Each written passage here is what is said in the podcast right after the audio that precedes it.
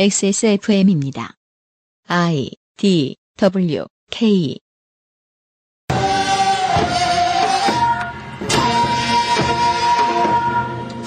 2023 설맞이 기사 읽기 놀이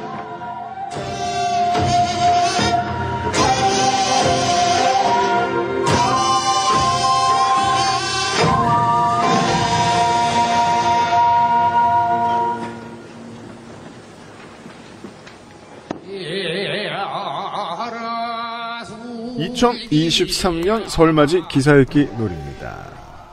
헬마우스님이 앉아 계시고요. 안녕하십니까. 정은정 농축산인이 있고요. 네, 안녕하세요. 윤세민 에디터가 있고요. 안녕하세요. Happy New Year. 덕지진이 있고요. 안녕하세요. 윤관성우가 4시간째 수고하고 있습니다. 안녕하십니까. 자, 우리가 뭐 비슷한 레파토리들을 풀었습니다. 어, 부동산이 있고요. NRNB가 있고요. 뭐 극우 헛소리 이런 게 있죠. 작년 추석까지는 이슈가 될래야 될 수 없던 것이 오늘 이 시간의 주인공입니다. 보시죠. 사찰 찾은 김건희 치마 또 눈길. 5만원대 쇼핑몰 옷이었다. 남의 치마 쳐다본 거 기사로 쓰면 돼요? 안 돼요? 하지만 되는 시대가 왔습니다. 누가 봤을까요? 조선일보 김가연 기자. 입력 2022년 5월 4일 7시 19분. 보죠.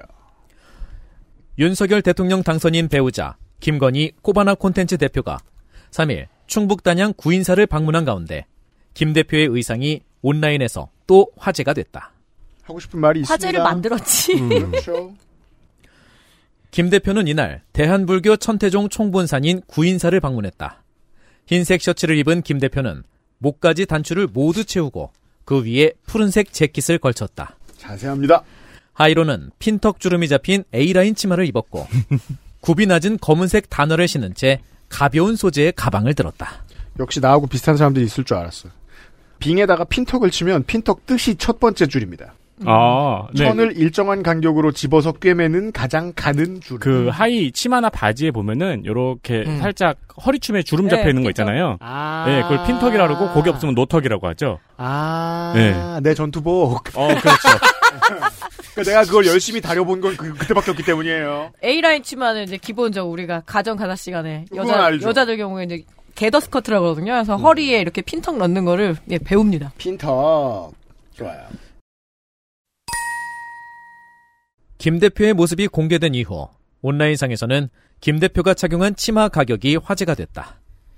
김 대표가 입은 치마로 추정되는 제품은 한 온라인 쇼핑몰에서 자체 제작한 상품으로 현재 5만 4천 원에 판매되고 있다. 이게 이제 굳이 밀어주려고 그걸 입었거나 저 후원이 아닌 이상 A라인 스커트 이런 주름이 뻔한 물건을 바로 어디 물건이라고 집어낼 수 있을까요?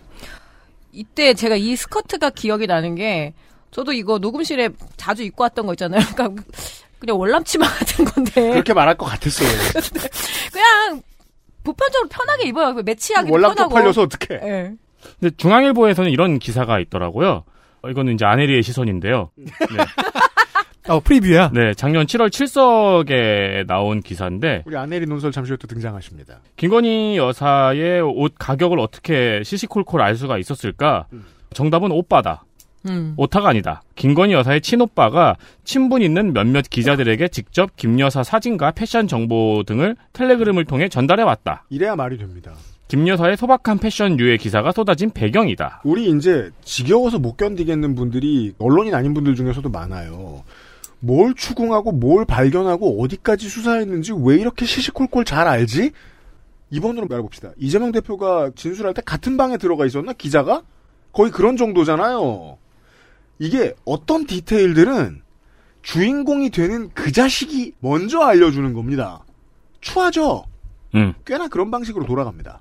그리고 이제 이 김건희 여사의 오빠에 대해서는 언론계에서도 여러 풍문들이 돌았는데 아, 그래요? 예, 그때도 중간에 자기랑 무슨 식사 자리를 하다가 전화를 해가지고 이 스피커폰으로 바꿔서 자신의 동생의 목소리를 들려준다든지 인증. 아, 이런 식으로 이제 굉장히 좀 자기 위세를 부풀려가지고 나 이런 사람이야. 그걸 통해서 다른 짓을 하려고 한다라는 소문들이 한번 이제 쫙 한 바퀴 돌았었죠. 딱 느낌이 되게 싸구려 기획사 대표, 연예 기획사 대표가 음. 하는 짓거리 같아요. 측근 비리란 두 가지 중에 하나입니다.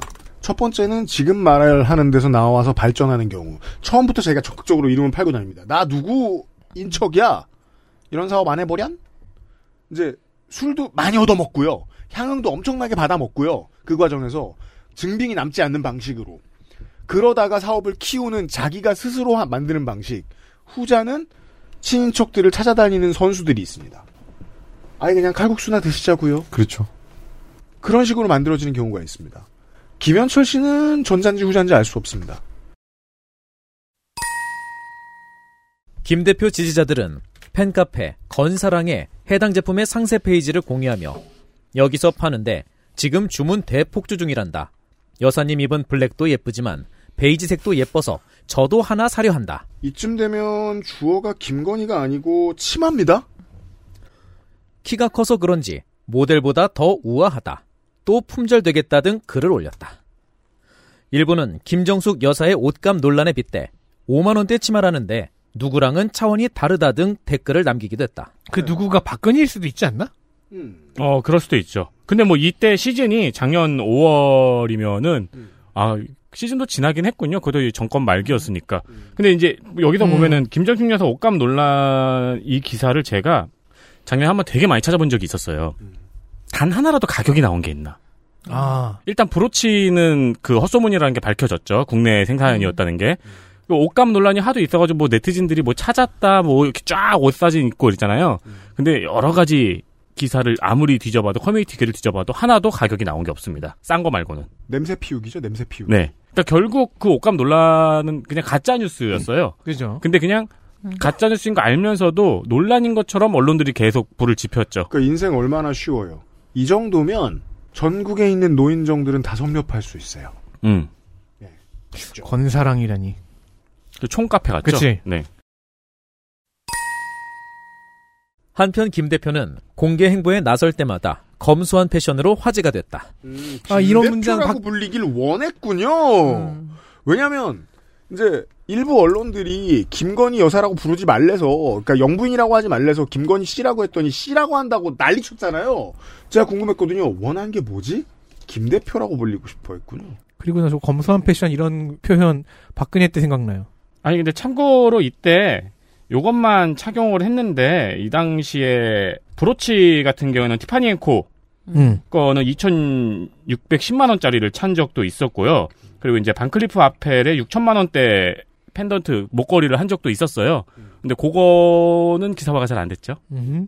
이전에 입었던 옷을 여러 번 다시 입은 모습이 포착되기도 했다. 그럼 한 번 입고 버리냐? 그러니까 얼마나 애정 빨래가 뭔지 몰라? 얼마나 애정이 넘치는 표현입니까? 한 번 입었던 옷을 여러 번 다시 입은 모습이 포착되기도 했다. 이거 예수님한테나 이렇게 써줄까 말까한 표현. 이 옛날 같았으면 저는 나도 그렇게 한다 이런 식으로 말을 했겠지만 그래요. 내 얘기나 해볼까요? 예전에 저 자의식 보소. 공연할 때 음. 제가 무슨 레슬링 티셔츠를 입고 있던 게 있었어요. 근데 어떤 팬이 지적하는 거예요. 아니 옷이 그거밖에 없냐고 몇 번 보러 왔나 봐. 저는 항변을 했죠. 진심으로. 나 이거 세 벌 있다고. 근데 피식하고 돌아서는 거야. 아직 남아 있어. 나에게 이런 표현을 해줄 사람은 세상에 없거든. 이전에 입었던 옷을 여러 번 다시 입은 한심한 새끼인 거지 나는. 아닌데 세 벌인데. 다음 보시겠습니다. 지난 1월 스튜디오에서 프로필 사진을 촬영하면서 김 대표가 입은 재킷은 과거 언론 인터뷰 당시 착용했던 것과 동일한 것이었다. 아, 안 끝났네 또. 음. 지난해 대국민 사과 때도 수년 전 언론 인터뷰 때와 같은 검은색 재킷과 스카프를 착용했다. 대국민 사과인데 신상신상 bling bling 하긴 좀 그렇지 않습니까? 그렇죠. 왜 그 유치원 그 원장이 음. 국감 나오면서 그 고가 셔츠 입고 나가지고 논란 됐었잖아요. 돌아오니까. 네, 네. 그죠. 지난달에는 서울 서초동 자택 인근을 산책하면서 경찰견과 찍은 사진이 공개된 이후 김 대표가 착용하고 있던 아이보리색 슬리퍼가 화제가 됐다. 김 대표가 이 슬리퍼를 신는 모습은 지난 2월 윤 당선인의 트위터에 게시된 사진에도 담겼다. 자, 모든 게 자가 발전이죠. 지금 일부 스탭들 혹은 본인이 만들어낸. 네. 이 상품은 3만 원대로 온라인에서 판매되고 있으며 김 대표의 모습이 공개된 직후 주문량이 많아져 잠시 품절되기도 했다. 이런 기사입니다. 전 사실 박근혜 때도 네. 이렇게까지 빨아주는 건 못 봤어요. 훨씬 발전했네요. 박근혜가 입은 것으로 마케팅만큼은 안 했습니다. 이렇게까지 빨아준 거는 못 봤어요. 이게 이제 연원이 아예 없진 않은데요.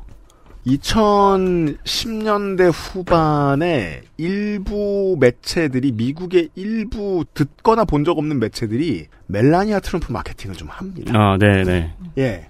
뭘 입었고 뭘 걸쳤고를 얘기합니다. 실제로 연예계에 발을 담았던 사람이고 그걸로 정말로 매출 낼 생각도 있었겠지요. 음.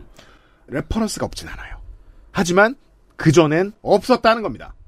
그리고 그렇죠. 이, 렇게 하고 싶은 욕망은 보였지만 이렇게까지는 하진 못했죠. 그리고 이제 요때는 이제 김정숙 여사와 비교를 하기 위해서 어, 일부러 이런 유의 기사들을 계속 재생산을 했죠. 그때 이제 아까도 말씀드렸지만 실체가 없는 김정숙 여사 옷감 논란이 있었으니까 대비를 시키기 위해서 언론들도 굉장히 총력을 다했죠. 예를 들어 보수 언론은 어떻게든 NRMB를 만들어내려고 애를 쓰잖아요. 이번에 이제 이태원 참사에서 신현영 의원 가지고 조리돌림하고 화형시키고 싶으니까 이거 내놓으면 우리가 국조협조할게라고 얘기 나오는 것처럼 없는 말도 막 만들어내고 싶다는 거잖아요. 그래서 이런 걸 생각해낼지도 몰라요. 미국에서 사례를 들었으니까 진영을 바꿔서 얘기를 해봅시다. 버락 오바마 대통령 중임 때인가요? 퇴임 때 조던 브랜드에서 대통령 전용 조던 four를 내놓은 적이 있었어요. 음. president 이렇게 앞에 써 있는 tongue에. 근데 그건 팔지 않죠. 물론 조던 브랜드의 가치가 올라갔을 수도 있어요. 네. 하지만 조던 브랜드는 그만큼의 리스크를 진 다음에 같은 물건을 장사하지 않았어요. 그냥 대통령 전용이라고 써진 물건을 내줬을 뿐입니다. 이거랑 얘기가 달라요. 그렇죠. 예. 그리고 이 시즌에 아까도 말씀드렸지만 이미 6천만 원짜리 목걸이랑 1,500만 원짜리 팔찌랑 2,600만 원짜리 브로치 하고 나왔었어요. 근데 이제 그게 재산 신고에 누락이 돼가지고 지인한테 빌린 거라고 해명하는 뭐 그런 일도 있었습니다. 조던 포는 당시에 180달러 정도였습니다. 네. 이때는 이제 이랬어요. 요때는 이제 전임 대통령하고 비교를 많이 해야 되니까. 김건희와 아이템의 이야기. 그렇죠. 하나 더 보시죠. 김건희 여사의 애착 클러치 브랜드는 누구템. 이데일리 백주아 기자. 2013년 1월 13일 6시 0분 0초. 자, 지난주. 네, 올해는 약간 양상이 달라집니다. 제가 최근에 알리바바에서 여행 가방을 하나 샀습니다. 음. 거의 위에서 보면 정육면체 같이 생긴 좀 예쁜 디자인입니다. 얼마 줬더라? 한 15만 원 준 것 같습니다. 너무 예쁜 거예요. 네. 예쁜 가방을 보면 뭘 하죠? 2인제가 되죠. 다양한 스티커를 붙입니다. 그래서 제가 레슬링 보러 갔을 때 산 거, 키보드 사면 딸려오는 거, 우리 저 마이크 샀을 때 딸려온 거, 오만 스티커를 다 붙였습니다. Breaking Bad 스티커도 붙이고, Doom Two, 아, 아무튼 많이 붙였어요. 그래서 이제 그걸 들고 친구네 집에 처음 놀러 갔을 때 해외에, 어, 우리 아내가 저를 놀렸습니다. 애착 가방이라고. 애착이란 단어를 보니 제가 소름이 북받쳐 올라서. 애착 좀 하면 어때? 근데 클러치는, 내- 나는 15만 원 주고 샀고, 클러치는 싸지 않을 거 아니야? 보시죠. 프랑스 명품 브랜드 로저 비비에 섹시 쇼크 버클 클러치. 섹시 쇼크. 가격 177만 원. sexy shock! 버클에서 전기가 나오나요? 근데 충격을 받았다고 해서 어머 섹시해라고 생각하지는 않는데. 이게 넌 섹시해 보지 못해가지고 그렇게 생각하는 거 아니야. 섹시하려면 전기 자극을 줘야 한다. 아, 이게 심지어 씨. 그냥 섹시해서 쇼크 받는다는. 이게 심지어 제품 명칭인가 어, 제품. 명칭이에요. 네. 네. 헐. 네, 섹시 샥, 그, 저, 저, 불어니까 CHOC겠죠, 아마? 네. 지난해 G20 만찬 행사 패션서도 착용. 자, 177만 원이라도 김건희면 칭찬의 대상입니다. 음, 이렇게 생긴 거예요. 네, 그렇게 어, 생겼어요. 예뻐요? 네, 예뻐요. 클러치 밟으면 안 될 것 같아가지고. 씨! 그 클러치 브레이크 옆에 있는 거요. 나는 내가 지금 모든 걸 잘못 이해하고 있었어요. 아니, 지금 일종 보통을 얘기하는 게 아니고. 와, 근데 그 브레이크 옆에 있는 그 클러치가 섹시 초크면 너무 위험하잖아요. 이게 지금. 죄송합니다. 변속을 어떻게 그럼 아, 섹시 섹시해서 근데 그냥 가고 있을 밟아서. 때나 오르막길에서 함부로 클러치 만지면 쇼크를 받긴 하는데 그게 섹시할 순 없다. 아니 온몸이 뒤틀리는데 그게 그 포즈가 이렇게 절묘하게 섹시한 포즈일 수는 있지. 자, 일종 세단을 운전하시는 많은 청취자 여러분. 클러치에 섹시함을 부여하려 하지 마시고. God damn it! 지난 4일 서울 서초구 예술의 전당. 이곳에서 열린 문화예술인 신년 인사회에 윤석열 대통령과 부인 김건희 여사가 참석했다.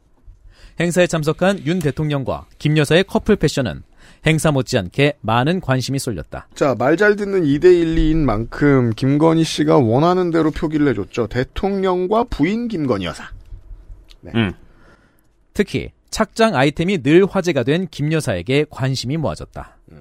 맞춤 제작한 의상으로 추정되는 패션에 김건희 여사는 프랑스 명품 브랜드 로저 비비에의 클러치를 착용했다. 자, 김정숙 여사에 대한 표현에서 느껴지는 악의가 전혀 없습니다.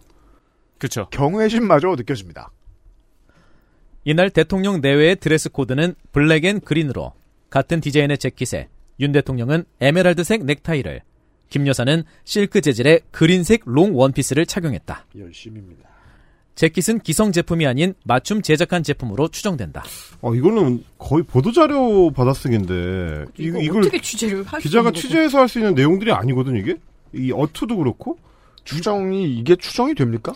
아니면 진짜 뭐 그런 패션 잡지 전문 뭐 아, 이 누구템, 사람 아니군요. 누구템이라는 기사가 약간 그런 시리즈예요. 뭔가 아? 셀럽이 어. 예, 착용한 아이템을 뒤져보는 그, 어. 그런 시리즈예요. 아, 이거 보면 아는 모양이에요? 대단하다.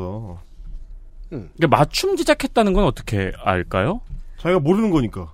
보통 이런 류의 기사는요, 정치 기사가 아니고, 엔터테인먼트 채널에 나오는 카다시안 오늘 뭐 입었나 같은 거예요. 그렇죠, 그렇죠. 어. 왜냐면, 맞춤 제작을 뭔가 외교 무대에서 뭐 혹은 공식 행사에서 했다고 하면, 지난 청와대 같은 경우에 정치를 어떻게 하냐면, 그 행사에 맞는 의미를 담은 무슨 아이템을 선물로 주거나, 네. 어떤 옷을 입었는데 그 옷은 거기에 해당하는 어떤 역사적인 맥락을 담고 있다거나 근데 그게 아니고 그냥 파티에서 잘 보이려고 맞춤 제작한 건데 맞춤 제작했다고 정치인한테 말하는 건 앞뒤가 맞지 않습니다. 한국에선 음. 그전에 그런 적이 없습니다. 아니, 김정숙 여자 옷 맞췄다고 그걸로 이거 한참 했잖아요. 그러니까 보니까 이데일리 백주아 기자가 소비자 생활부 기자로 계속 이런 기사들 시리즈를 올리네요. 음, 뭐 들어- 소비자 생활? 네, 소비자 생활부여서 뭐 어떤 명품, 어떤 패션, 뭐 어떤 와인, 뭐 거의 기업들의 홍보 기사를 받아다가 다시 이렇게 쓰는 소비자 생활부 기자. 예를 들어 이런 거죠. 뭐 루이비통 회장 장녀 디올 새 CEO 됐다 이런 것들. 그러니까 주간 명품이라는 하나 연재를 또 하고 있는 것 같아요. 제가 알기로 로저 비비에는 국내에 아직 그 공식적으로 진출하지 않은 걸로 아 아니네요. 로저 비비에 코리아가 있네요. 네, 진출했습니다. 네, 대표자 한글로 잘 써 있네요. 에밀리오 마첼라리 강남구 언주로 네, 진출했네요. 네. 음, 여기다 물어봐야 되나? 보도자료 어디서 나왔냐고. 김 여사가 든 가방은 로저 비비에의 섹시 쇼크 버클 클러치로 음. 외부 크리스털이 장식 버클이 두드러진다. 그죠? 자, 자동차 클러치면 외부 크리스털의 장식 버클이 기스가 많이 나겠죠. 밟을 테니까요. 클러치 내부에는 체인 shoulder strap을 보관할 수 있는 공간이 있다. 여기서부터 사실 보도 자료거든요. 그러니까, 그러네요. 예, 이- 저희가 그러니까, 지금 이 클러치를 보고 있기도 하고 음, 네, 이거 여권이랑 동전이 좀 들어갈 만한 크기의 클러치이고요. 이게 중요한 행사에서 보통 쓰는 클러치 크기인 것 같아요. 새틴 소재가 주는 특유의 우아한 분위기로 이브닝 행사에 잘 어울리는 제품으로 유명하다. 이해했습니다. 공식 홈페이지에 나온 판매 가격은 177만 원이다. 네. 싸요. 싸다고 생각했으니 안 까겠지. 이게 다른 용품이었어. 막 죽여놨겠지. 네. 김 여사는 로저 비비의 클러치를 외부 만찬 행사에서 즐겨 착용하고 있다.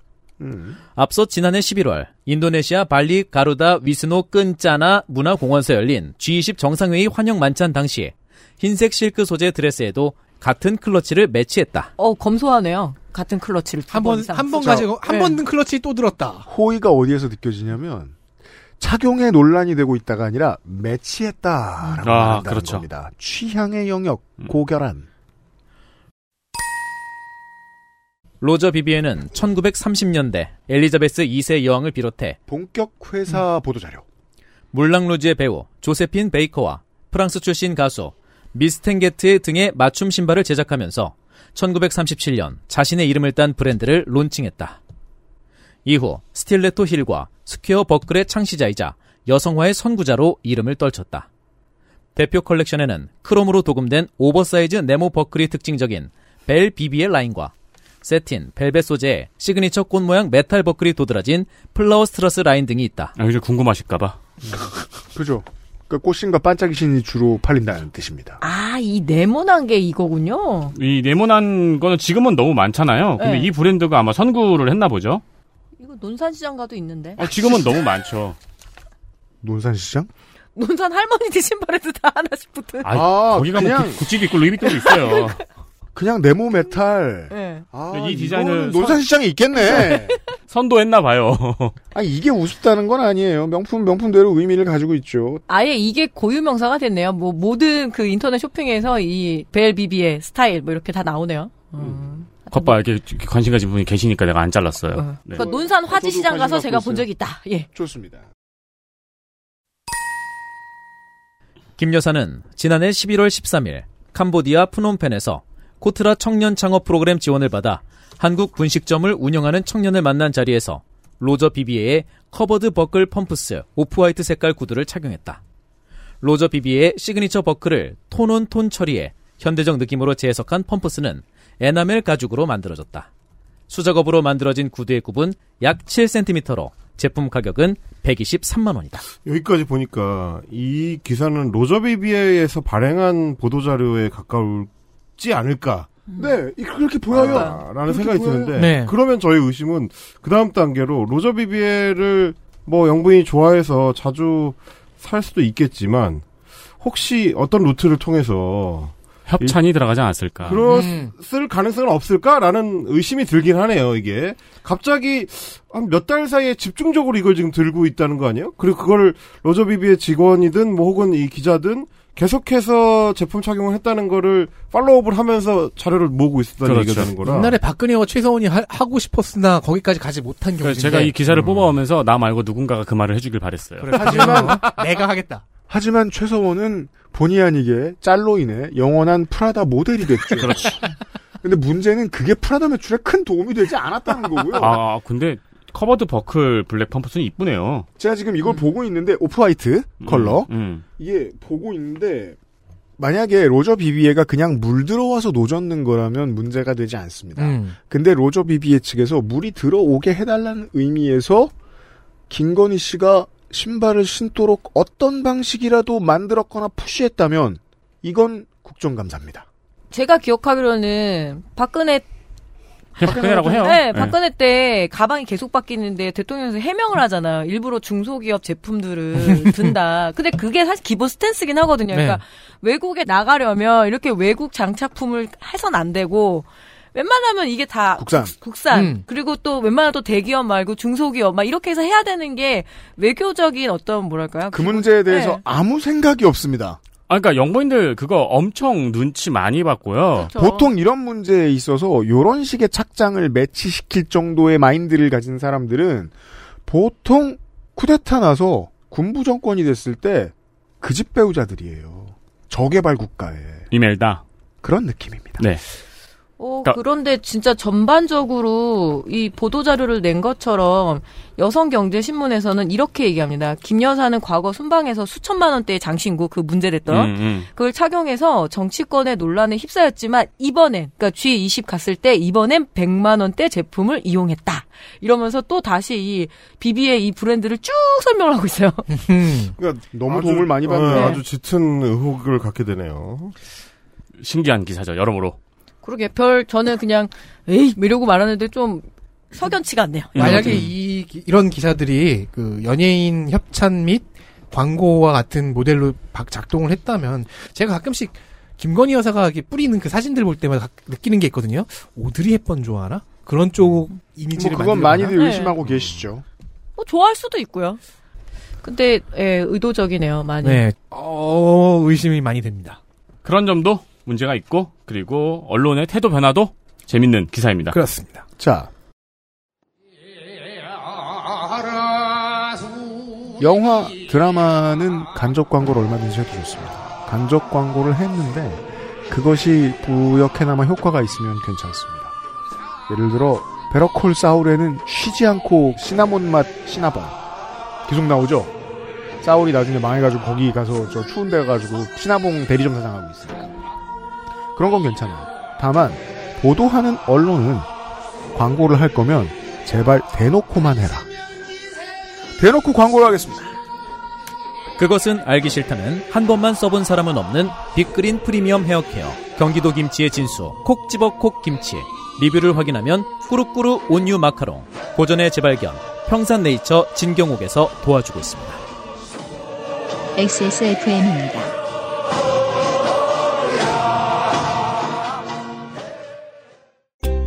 당귀뿌리 추출물 75%, 콜라겐, 엘라스틴, 세 가지 유산균 컴플렉스, 이 모든 걸 하나로 빅그린 안젤리카 샴푸.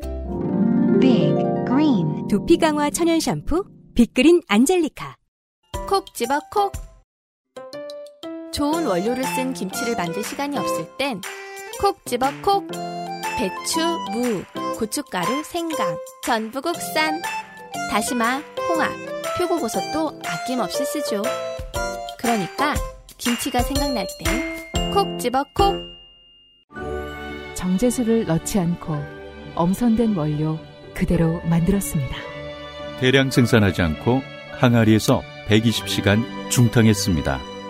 고전의 재발견 진경옥 평산네이처 후기를 하나 더 읽어드리죠. 액세스몰에서 권혜 B씨의 진경옥 후기를 소개해드립니다. 매일 조기 출근과 야근의 굴레에서 허덕이다가 이제는 안 되겠다 싶어서 진경옥을 먹어보았습니다. 아 이렇게 읽어야 되는구나. 김 여사는 로저비비의 클러치를 외부만 차는지에서 즐겨 착용하고 있습니다. 그러니까 하려면 대놓고 하자. 아, 근데 제가 제일 기다리는 부분 하나 또 나왔어요. 네. 진경옥을 먹어보았습니다. 다음 보시죠. 우와. 정말 장갑이 ASMR. 광고에서 밟고 싶다. 정말 광고에서 들었던 것 이상으로 진한 것 같아요. 아 지난 10년간 제가 자주 하지 않던 말이죠. 청취자 여러분 끄지 마세요. 아 please. 한 번에 쭉 짜서 먹을 수 없고 한 입 먹고 입안에서 물로 살짝 희석해야 삼켜질 정도네요. 효과도 확실해요. 기쁜 마음에 같은 사무실에 계신 야근 mate들에게 나눔도 하고 재주문도 합니다. 진경옥을 만들어 주셔서 진경옥을 팔아 주셔서 감사합니다. 이건 거의 청혼 수준인데? 그 여기까지만 보면 이게 저 평산네이처 사장님이 사주했는지 알 수 의심스럽잖아요. 평산네이처. 사장님이 장인 장모가 아닌 이상 행복하세요. 네. 1월 31일까지 오로지 액세스몰에서만 2만원 할인 행사를 진행하고 있습니다. 권희의 땡씨처럼 구매에 참고가 되는 후기를 남겨주신 분께 적립금 만원을 관리자가 바칩니다. 거래는 이 정도는 하자는 겁니다.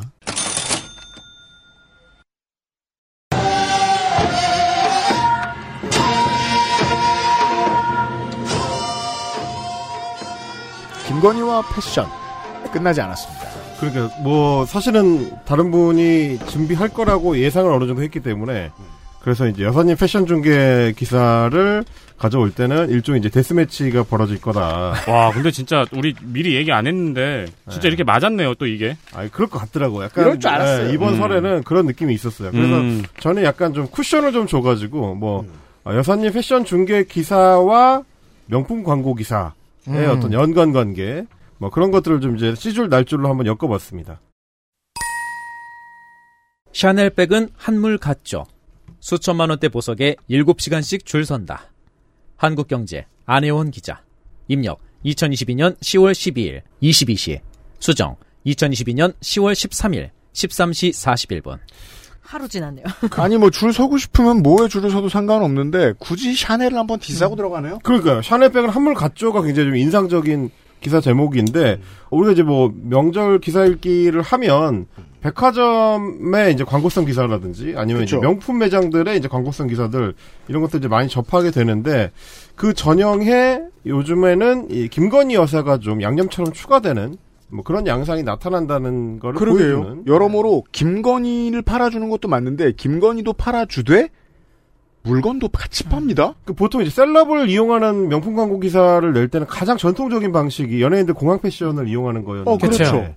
최근에는 김건희 여사를 쿠션 주는 경우가 이게 의외로 어떻게 소구되는 계층이 좀 있는 모양이에요. 이제 그런 음. 식으로 좀 써먹는 것 같다라는 느낌을 좀 받게 됩니다. 그러게요. 자 보죠.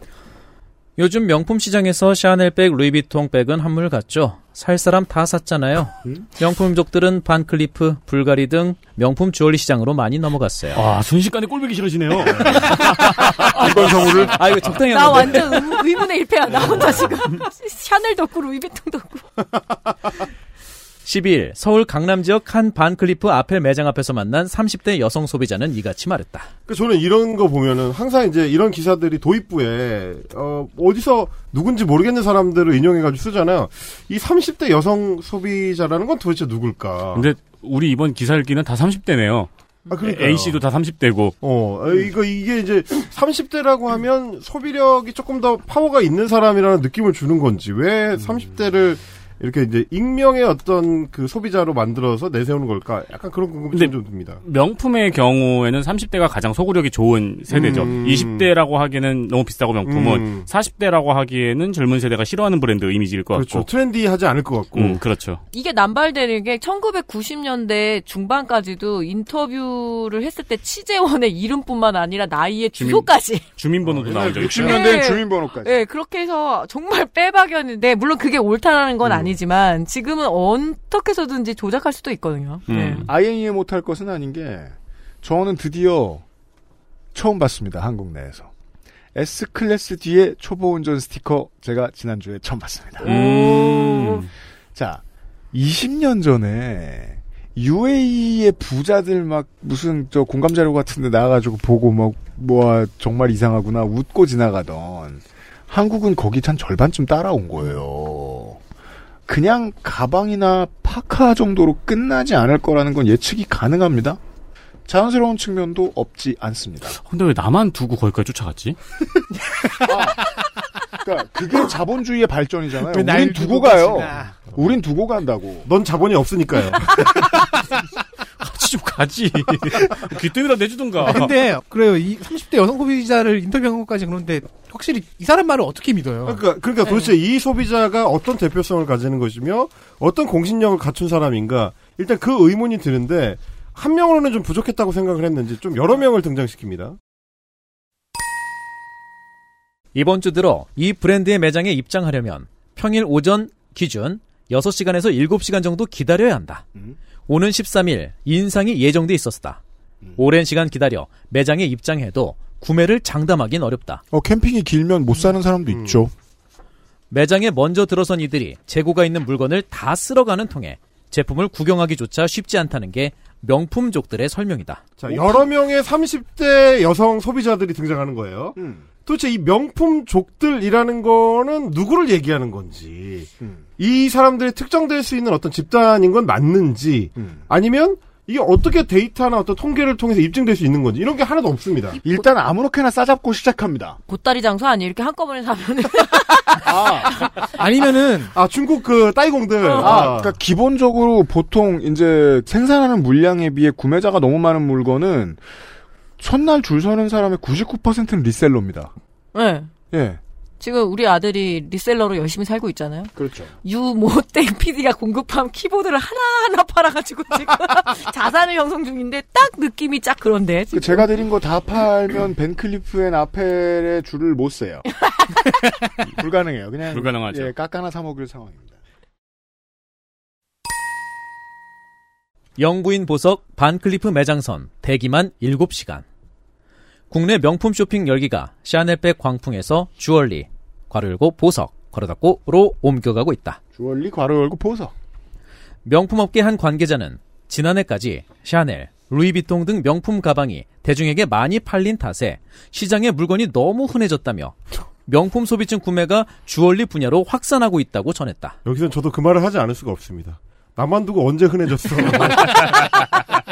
아, 도대체 샤넬백이나 루이비통 백이 흔하다라는 인식도 좀 의문스럽지만 어 일단은 이게 이제 광고성 기사라고 생각을 하면 반클리프 아펠 같은 이제 주얼리 그 명품 어, 회사들이 자기네 이제 홍보를 하기 위해서 아, 백은 이제 다 사셨잖아요. 그러니까 이제 맞아요. 조금 더 가격대가 그거예요. 있는 주얼리를 좀 사달라.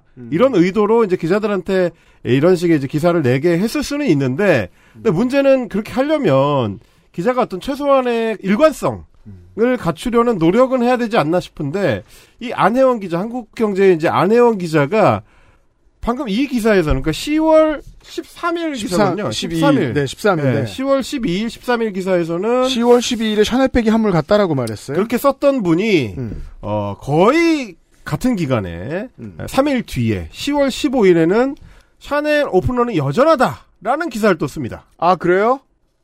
어, 또 자기 뭐- 자신과의 싸움이에요? 아, 그렇습니다. 아니 뭐 이게 이제는 뭐 그 기사 읽기 노래 이렇게 뭐 이채로운 광경은 아니면 자기 자신과 싸우기와 말 뒤집기. 음. 하지만 확인하는 순간에 어떤 카타르시스가 있습니다.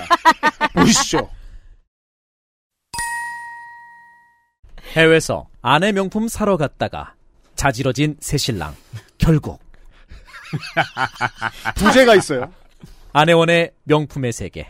자, 이게 그 우리가 이제 한 5년 전에 들었던 기절 초풍의 다른. 기절 초풍과 졸도 다음에 이제 자지러짐이 나오네요. 자지러지는 거는 아가들 왜 간지를 때 깔깔깔깔 웃는 걸 자지러진다고 아, 너무 하잖아요. 좋아서. 어, 아, 뭐 이렇게 웃는 건데. 이야, 우와, 우리 애 마누라 거 샀어! 뭐 이런 건 아니고는. 샤넬 매장 앞에서 새신랑이 자지러지는 풍경을 한번 생각을 해보시면 자, 어떤 풍경일까? 자지러짐을 검색하시면 이런 것만 나옵니다. 밤만 되면 자지러지게 우는 아이. 자지러지게 우는 신생아의 속수무책 초보 부모. 아, 그러면 9개월 아이 분리불안 자지러지게 우는 잠투정. 형 찾는 4살 동생. 아이가 참지 못하고 큰 투정을 부리는 네. 거 그런 걸 뭐, 크게 이, 이르는 말이잖아요. 약간 그런, 그런 걸 보통 자지러진다고. 그러면- 그러면 자지러지게 울어. 막 이러면서. 그러면 저는 지금 새신랑 결국 다음에 뭐가 나올지도 궁금하지만 그보다 먼저 새신랑이 자지러지는 그 장면 자체가 상상이 안 돼요.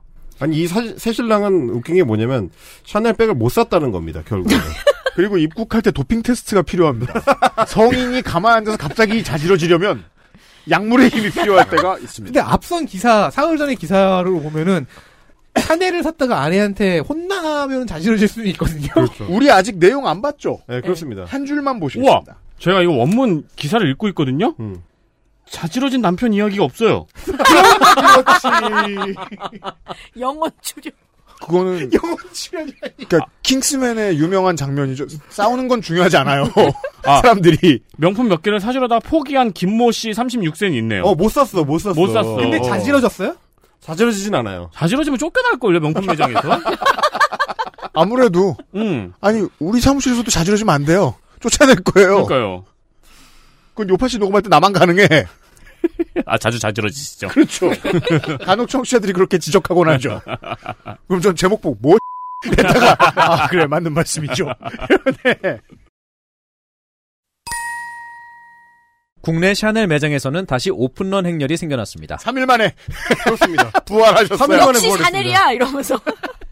평일 오전 기준 4, 5시간 대기를 해야 매장에 발이라도 들여놓을 수 아니 있습니다. 다 샀다며. 근데 다시 네다섯 시간 대기를 해야 되는 상황이 그러면은- 되는 거예요. 그럼 앞, 그 사흘 전 기사에서 한물 갔다고 얘기했던 사람들은 이걸 못 사서 어린 왕자의 여우가 된 거예요. 저건 신포도일 거야.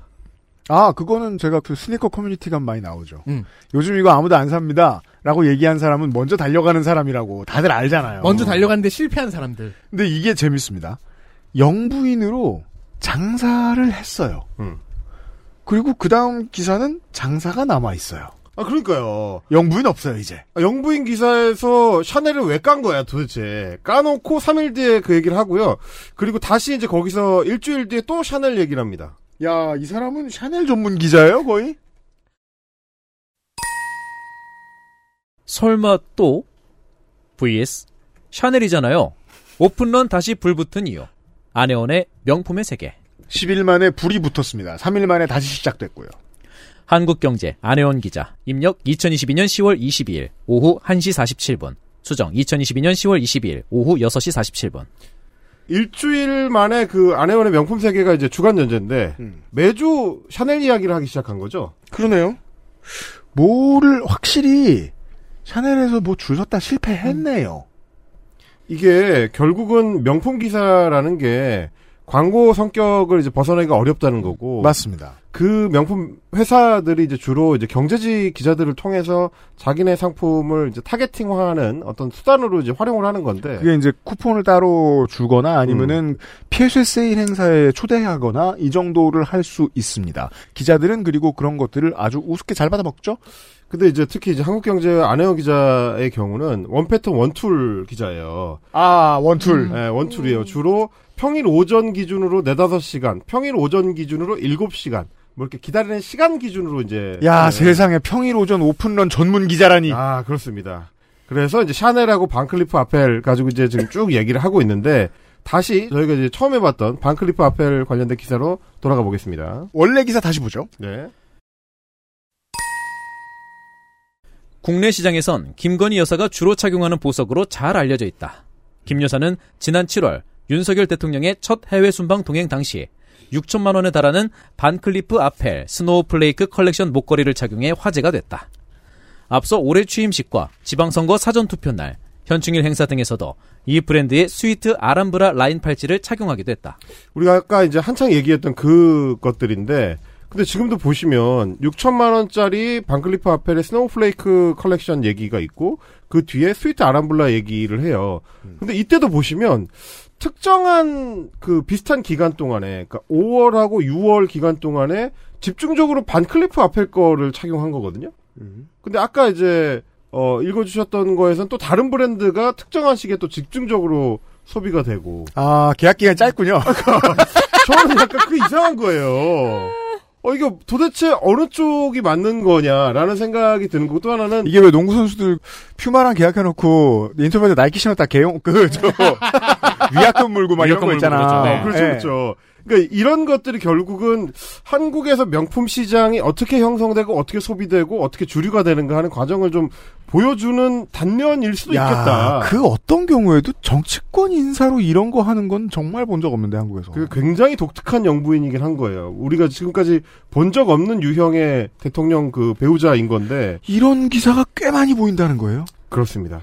최근 들어서 그리고 갑작스럽게 주로 명품 브랜드들하고 일종의 협업이 이루어지는 경우들이 많기 때문에 이게 사실 이제 대통령 당선인 시절에는 뭐 무슨 슬리퍼 이렇게 그렇게 비싸지 않은 슬리퍼라든지 비싸지 않은 월남치마라든지 음. 이런 것들이 많이 나오다가 그게 기사화가 되면 엄청 기사가 잘 팔린다는 게 확인이 됐잖아요. 음. 그러고 나서 대통령이 취임하고 나서는 주로 명품 브랜드들과 관련된 기사들이 많이 나옵니다. 시계 브랜드라든지 뭐 보석 브랜드라든지 아니면 명품 드레스 자켓 이런 것들. 이 투웨이가 정말 놀랍습니다. 김건희 씨 빨아주고 브랜드 광고하고 중간에 다시 김건희 씨 빨아주고 또 브랜드 광고합니다. 그러니까 이제 대단합니다. 뭐 김정숙과 비교되는 거는 이제 두려워하지 않는 거죠. 그 단계 넘어선 거예요. 네. 그렇습니다. 그래서 이런 기사들에 꼭 따라붙는 게 해당 브랜드의 회사를 설명해 주거나 정리해 주는 내용이거든요.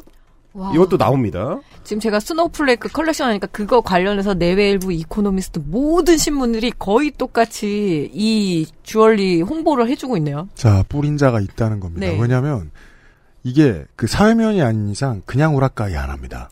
누군가의 이득이 되는 걸 우라까이 하죠.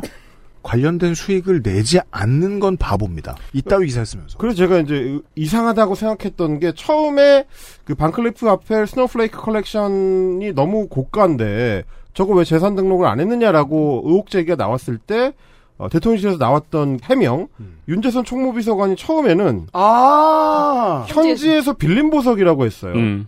근데 그게 어떻게 현지에서 빌리냐? 그러면 그 비용은 누가 냈느냐? 얼마냐? 이런 걸 따지니까 뒤집는 해명이 나온 게, 아, 이게 현지에서 빌린 게 아니고, 지인한테 빌렸다. 그리고 그 지인이 누군지에 대해서는 명확하게 해명이 안 됐습니다. 자, 공식 수입 대행사 혹은 공식 자회사가 그 나라마다 있는 명품 주얼리 같은 경우에는 어떤 물건을 본인이 완전히 소유하지 않았으면 협찬을 했을 때 그걸 이 나라에서 차고 있다가 다른 나라로 못 차고 갑니다. 음. 네. 밀수일 수 있어요. 근데 협찬을 꼭 해야 되겠죠? 그러면 그 나라 지사에서 내오는 경우가 있습니다. 왜 이번에 윤여정 배우가 시상식을 하러 간 적이 있잖아요. 그러니까 그 협찬받는 그 보석 회사에서 보안관이라고 해야 되나요? 다 나오더라고요. 음. 그 거기 딱 하고 끝나서 그걸 딱 수습해서 가요. 예. 그게 그게 비싼 고가의 보석이니까. 한두 푼이 아니거든요. 예. 네. 그러니까 이런 것들 때문에 좀 의심스러운 정황들이 있다는 거고, 이 기사에도 역시 마찬가지로, 어, 해당 회사를 홍보하는 듯한 내용이 포함이 돼 있습니다. 보도자료로 이어집니다. 이번 가격 인상폭은 평균 8% 정도다. 한 명품 리셀업자는 요즘 강남 사모님들은 샤넬, 루이비통 등 흔한 명품 가방류보다는 값이 비싸 대중들이 쉽게 접근하기 어려운 주얼리와 시계로 관심을 빠르게 옮기고 있다고 했다. 회사가 하고 싶은 말이죠. 이 브랜드를 보유한 리치몬트 코리아는 지난해 국내 시장에서 무려 8,600억 원이 넘는 매출을 올렸다. 매출을 누가 알려줘요? 영업이익은 전년 2020년 대비 20% 늘어난 741억 원이었다. 그렇습니다. 사실상 이제 회사가 보도자료를 뿌려야지만 접근할 수 있는 정보들이 이제 기사에는 꼭 들어가 있고. 헐, 대박. 그리고, 어, 회사가 다음 그 매출 목표를 잡기 위한 제품군들이 주로 그 대상이 되는 거. 이런 것들을 봤을 때, 어쨌든 영부인을 중심으로 해가지고 굉장히 독특한 명품 그 회사들의 이 마케팅 스타일이 탄생하고 있다. 약간 좀 그동안은 못 본 이상한 스타일이긴 하다. 정도로 좀 말씀드리고 이 싶습니다. 기사 오타 났어요. 뭐. 리치몬드는 우리가 옛날에 홍대에서 즐겨먹던 빵집, 빵집. 이- 이름이고요. 이 회사는 리치몬트입니다. Oh my god. 리치몬드는 아하. 그렇지, 그렇지. 굳이 빵 속에 그 밤빵 유명한 목걸이를 숨겨서. 아니, 저는- 케이크도 유명한 저는 그래서 이거 보고 아니 그 빵집이 이렇게 돈을 많이 벌었어 싶어가지고 왜냐면 그 커피숍 들어와가지고 쫓겨났었거든요 홍대에서. 어, 네, 그렇죠, 그렇죠. 네네. 엔젤리너스한테 밀려났는데. 네, 네. 이렇게 돈을 많이 벌어서 보니까 리치몬드네요 이 회사는. 밤식빵이나 파는 줄 알았더니. 그러니까. 그러니까 저는 느낌이 뭐가 그러니까 일부러 내 김건희 씨 관련해서 기사를 제가 피하는 이유는 아마 같은 여성으로서 뭔가 하기에 좀 불편한 지점들이 분명히 있어서 저는 피했거든요. 근데 이런 식이라면 5년 뒤가 또 얼마나 불행해질까가 좀 화가 나네요. 사실 저는 영부인이 명품을 착용해도 된다고 생각해요. 음. 저는 심지어 버스비도 몰라도 된다고 네, 생각하는 착용해도 편이에요. 된다고 생각하고 재력가였고. 네네. 영분이 되고 나서 갑자기 찬 게 아니잖아요. 음. 재력가였고. 된다고 생각하는데, 시기상으로 우리가 전 정권 때 어떻게 했는지를 알잖아요. 언론들이. 그리고 광고를 통해서 어떤 사람이 바깥에 보이는 착용할 수, wear 할 수 있는 어떤 물건들을 홍보해 주는 거면 이건 돈이 걸린 사업이잖아요. 그렇죠. 근데 그 의심은 무엄하니까 그걸 내려놓는다 칩시다. 감히 그 의심을 할 수 없으니까 내려놓는다 쳐요. 요즘 언론들 다 쫄아 있잖아요. 그래서 놓고 보면 누군가가 자발적으로 마음에 들어서 계속해서 모델을 해주고 내주는 대가 없이 회사들만 돈을 많이 벌고 있는 상황이거든요. 회사와 언론사들만. 네. 세상은 이렇게 돌아가진 않아요. 제가 아는 한. 그냥 우연이 아닐 거다. 우연일 가능성은 우연일 리가 매우 봐요. 낮아 보입니다. 뭐, 네. 저희 아직, 저희한테 근거는 없어요. 하지만 이렇게 순수하게 돌아가진 않습니다. 나 이거 이뻐. 이거 할래. 라고 해서 니키 미나즈가 I love my Range Rover를 부르는 게 아니에요. 음. 치밀한 계약 과정이 있다는 겁니다. 버스타 라임즈가 Pass the Courvoisier를 하려고 하면 쿠바지에 만드는 회사하고 이미 돈 얘기가 한참 지나갔단 얘기예요. 음. 우연히 그 소리 너무 좋아서 하는 소리가 아닙니다. 우연이었던 건 옛날에 아디다스 예- 그 노래 부르던 아디다스였어? 아무튼. 그건 40년 전 자본주의입니다. 네. 아, 우리 브랜드 이름을 가지고 노래를 만드니까 팔리네. 그러면 계약을 하면 어떨까? 라고 했던 게 이미 40년 전이라고요. 이경빈 작가 저 지난주에 저 시선 집중해서 이거 아이템 냈다 잘렸나요 혹시? 내가 PD면 자르지. 어, 지금 아. 표정이 약간 아, 하여튼 이, 이 정도 수준을 가지고 지상파에 가긴 좀 애매하고. 네. 예, 그래서 일단은 뭐 그냥 던져보는 겁니다. 명절 명절 밥 먹고 네, 나서 즐거운. 얘기 저 얘기. 음. 즐거운 아이템이었어요. 광고 듣고 돌아오죠. XSFM입니다. 콕 집어 콕 믿어도 되는 김치를 찾을 땐 콕 집어 콕 햇서 빙진 김치 재료부터 공정 유통까지 안심 직접 구매한 재료로 만드니까요 그러니까 김치가 생각날 땐 콕 집어 콕 다른 제품과 원료를 비교해 보세요. 다른 제품과 다려낸 방식을 비교해 보세요. 진짜가 만든 진짜. 고전의 재발견. 진경옥. 평산네이처. 프랑스에 살면서 많은 마카롱을 먹어봤었죠. 하지만 언제나 만족했던 건 아니었어요. 절 가장 만족시킨 마카롱이 한국에서 왔다면 믿을 수 있나요? 촉촉한 식감, 은은한 달콤함. 제가 마카롱이 기대했던 모든 것이었어요. 네, 온유 마카롱이요. 입안 가득 프랑스의 달콤함. 꾸르꾸르 온유 마카롱. 자, 어, 리치몬드 제과점 뺨칩니다. 저희는. 별다른 첨가물도 없이 이 맛을 내고 유지합니다. 꾸르꾸르의 실력에 놀라신 분들이 수년간 너무도 많아졌습니다. 클리어하게 말씀드리겠습니다. 저희는 광고 계약을 한 사이에요. 어, 그러고 보니까 영부인이 뒷광고를 하고 있을 가능성이라서 더욱더, 어, 그건 재밌네. 계속 그 얘기한 거잖아요, 어, 우리가. 그래서- 음. 아, 이렇게, 어디가 있었어? 이렇게 요약을 할 수 있구나, 이렇게도. 뒷광고라는 단어를 이제야 깨- 떠올렸어. 자, 아무튼요, 다시 꾸르꾸르로 돌아옵니다.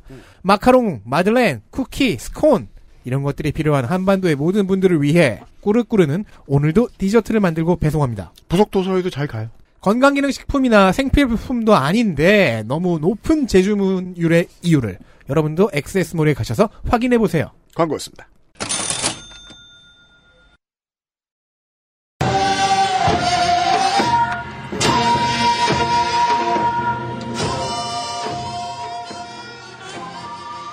우리의 최근의 단골.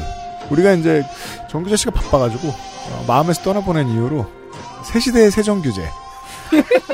아니에리 네, 저는 의논했습니다. 분명히. 아, 아내리를 한다라는 건 좀 그렇다. 그렇지만 그냥 뭐 한번 던져봤습니다. 하지만 이게 모르는 분들은 도통 모르잖아요. 네. 하지만 어, 우리 방송에서는 이미 임경빈이 한참 소개를 네, 해놨다. 로, 로열 공주로 소문을. 아, 예, 저기 뭐 소- 하는. 장수냐 다 소개해놨다. 오피니언 아네리의 시선. 이 시대 또 하나의 이권 카르텔. 중앙일보 아네리 논설위원. 입력 2022년 12월 22일 0시 52분. 아니 오피니언 칸을 얻는 것도 어차피 누군지 잘 알고 근데 그 뒤에 자기 이름을 붙여놓아서 제목을 붙인 것도 셀프 센터드한데 이름이 너무 자주 나옵니다. 이거야말로 명품 같습니다. 왜 그 마크 제이콥스 보면은 앞으로 보나 뒤로 보나 마크 제이콥스가 너무 많이 써있잖아요. 마크 제이콥스 by 마크 제이콥스 by 마크 제이콥스 예, 마크 그- 제이콥스 그 짧으면 이렇게 써있잖아요. 마크 please stop. 제발 좀. 네. 안혜리 안혜리 안혜리. 내용 볼까요? 최근 생애 첫 책을 낸 이를 비롯해 몇몇 2030 남성 논객을 만나 이런저런 대화를 하다 깜짝 놀랐다. 자, 두 가지 못된 습관이 나옵니다. 2030과 남성을 추출해서 우리 편인 척 하려고 하고 있습니다. 지금 한국 출판계를 비롯한 문화판은 이성애자인 젊은 남성, 게다가 좌파 진영의 비판적 목소리를 낸 전력까지 있다면 책 출간은 물론 잡지 기고나 크고 작은 강연, 유튜브 섭외나 방송 출연에 이르기까지 이른바 지식 생태계 안에서의 커리어를 이어갈 기회 얻기가 매우 어렵다는 경험담이었다. 쉽게 얘기할까요? 사- 시장이잖아요? 편집장이 내가 봤을 때 매력이 없거나, 음. 편집장이 내가 봤을 때 글을 너무 못 써. 아니면 기존에 있는 글이 인기를 끌 때는, 어, 우익 진보신문 독자들밖에 없어. 그 뭐하러 써요? 미쳤어요? 마이너스가 되는데? 아, 우익 진보 신문의 독자면 어 20명 우익진보 지금 그 사람들이 너무 열- 너무 열- smooth하게 속아 넘어갔어. 그 사람들이 열광하는 필자야. 그런 사람들을 보고 아 이 사람 좋구만 이 사람 책을 내줘야겠어라고 생각하는 편집자는 파주에서 못 살아남아요. 당연한 거 아니에요? 시장 원리를 말하고 있는 거예요. 음. 자칫 잘못하면 사실상 커리어의 명줄이 끊길 위기에 처한다는 설명이 뒤따랐다. 커리어가 시작은 됐고 에, 그러니까 맞아요. 그 말이에요. 커리어가 시작된 것도 아니고 우리나라가 전 세계에서 출판사가 인구 대비수 가장 많은 나라. 그래서 1년에 8만 종의 신간이 나옵니다. 그리고 이제 글만 괜찮고 가능성이 있으면 자기한테 맞는 출판사 찾는 건 너무 쉬운 일이에요, 솔직히. 네. 변희재 씨도 매번 출판사 잘 찾잖아요. 네, 근데 1인 출판사 입장에서 이거 괜히 책 내는데 기본 제작비가 있는데 야, 니 새끼 글은 너무 그 쓰레기야 이러면 안 내주는 거예요. 그러니까 변희재한테 찾아가든지 뭐 김세희한테 찾아가든지 하면 친절하게 알려줄 텐데 음. 그냥 자기한테 맞는 편집자 찾아가면 되잖아요. 올해 책을 제일 많이 팔아먹은 사람이 30대 이성애자 남성일 텐데. 자청이라고요? 아 그래요? 네네. 가령 이런 식이다. 책 출간 전 기획안을 들고 진보를 표방하는 어느 신문 출판국을 찾았더니 답이 나왔습니다. 왜 네. 거길 가? 왜 한겨레 시- 출판사를 갔냐고. 그러니까 굳이 뺀지 먹은 경험을 커리어에 남기고 싶은 거 아니에요? 담당자가 대뜸 내용 자체는 매우 흥미롭지만 보수 신문에 우리 진영을 향해 비판적인 글을 쓴 저자의 책을 내줄 수 없다고 했다고 한다. 이거 거짓말일 가능성이 높습니다. 아, 그리고 최근에 이렇게 말하지 않아요. 출판 트렌드는 기획안은 편집자가 저 같은 필자한테는 던질 수 있어요. 대체적으로 당신 이런 글을 써왔으니까 이런 기획안으로 책을 내보는 게 어떨까요?라고 접선은 오는데 필자가 내가 이런 계획안이 있으니까 나랑 출판 계약해줘 그런 바보 편집자는인지 절대로 없어요. 그동안에 칼럼이든 뭐든 썼던 글을 가지고 요런 라인으로 편집을 해보겠습니다 하면 모를까 지금 무에서 유를 창조할 수 없는데 그러니까 완전히 나 이런 좋은 계획이 있다라고 찾아간 얘가 바본 거죠. 헬마우스님 책 쓸 때 어떻게 했어요? 저도 편집자가 이런 내용으로 써보자라고 아, 진짜? 그쵸. 하죠. 어... 그리고 제가 뭐 솔직히 말하면 지금 이 칼럼에 등장하는 이 남성이 누군지 알아요. 아, 실존 인물이야? 대박. 아, 이거 실존 인물이에요. 누군지 알아요. 어, 안혜리 기자 죄송합니다. 그래서 한 달이 건너면 다 아는 사람. 그러니까 왜냐면 저희가 이제 헬마우스 코너에서 아닌데 네. 그거 이제 우리의 편견을 걷어내기 위해서 제가 잠깐 말씀드린 알았어요. 거고. 편견 없는 척 할게요, 지금부터. 그러니까 이 필자가 사실은 아네리 기자가 이제 기획했던 나는 고발한다 시리즈의 필자 중에 한 명이고 어, 우리 이제 헬마우스 코너의 애청자분들이라면 아시겠지만 그 칼럼의 필자 중에서 괜찮은 원고를 뽑아낼 수 있을 것 같다 싶은 필자들이 그렇게 많지 않습니다. 그랬죠, 그랬죠. 심지어 주동식 그 편집장도 거기에 그러니까요. 그랬었었죠. 과연 이제 소위 말하는 메이저 언론 언론 계열 출판사의 편집자가 그분의 글에 그렇게 흥미나 혹은 뭐 매력을 느꼈겠느냐? 저는 아주 단순하게 접근하면 사실 그게 정답이다. 이거야말로 이제 아네리 기자 같은 소위 이제 자본주의 추종형 그 기자들이 봤을 때는 너무 자연스러운 시장 도태거든요. 그거는. 음. 어, 그리고선 시장 맞아요. 시장 도태를 꽤 싫어해요. 왜 시장 도태를 가지고 억지를 써요 지금? 네.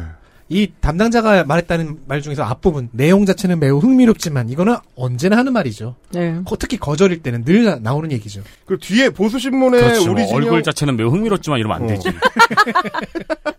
나는 이미 애인이 있다.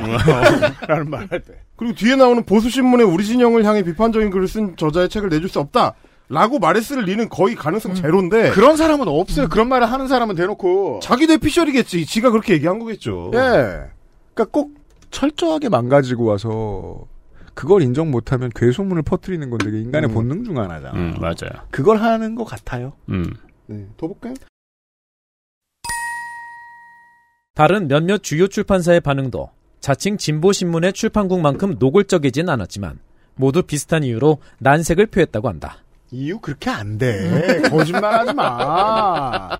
나중에 뵙겠습니다. 하면서 그렇죠. 누가 옆에 있는 책 하나. 쥐어주고 그냥 좋은 말로 보낸다고. 아니 어디 가서 무슨 얘기를 할 줄 알고 그런 얘기를 해요. 담당자들이 바보야. 어 그러니까 주차권 드리겠습니다. 이러고 보낸다고. 다음에 이게- 연락 드릴게요. 이런다고. 이게 이제 사전적 의미의 피해 망상이라는 거죠. 자, 제가 지금 10년째 이거 하는 PD잖아요.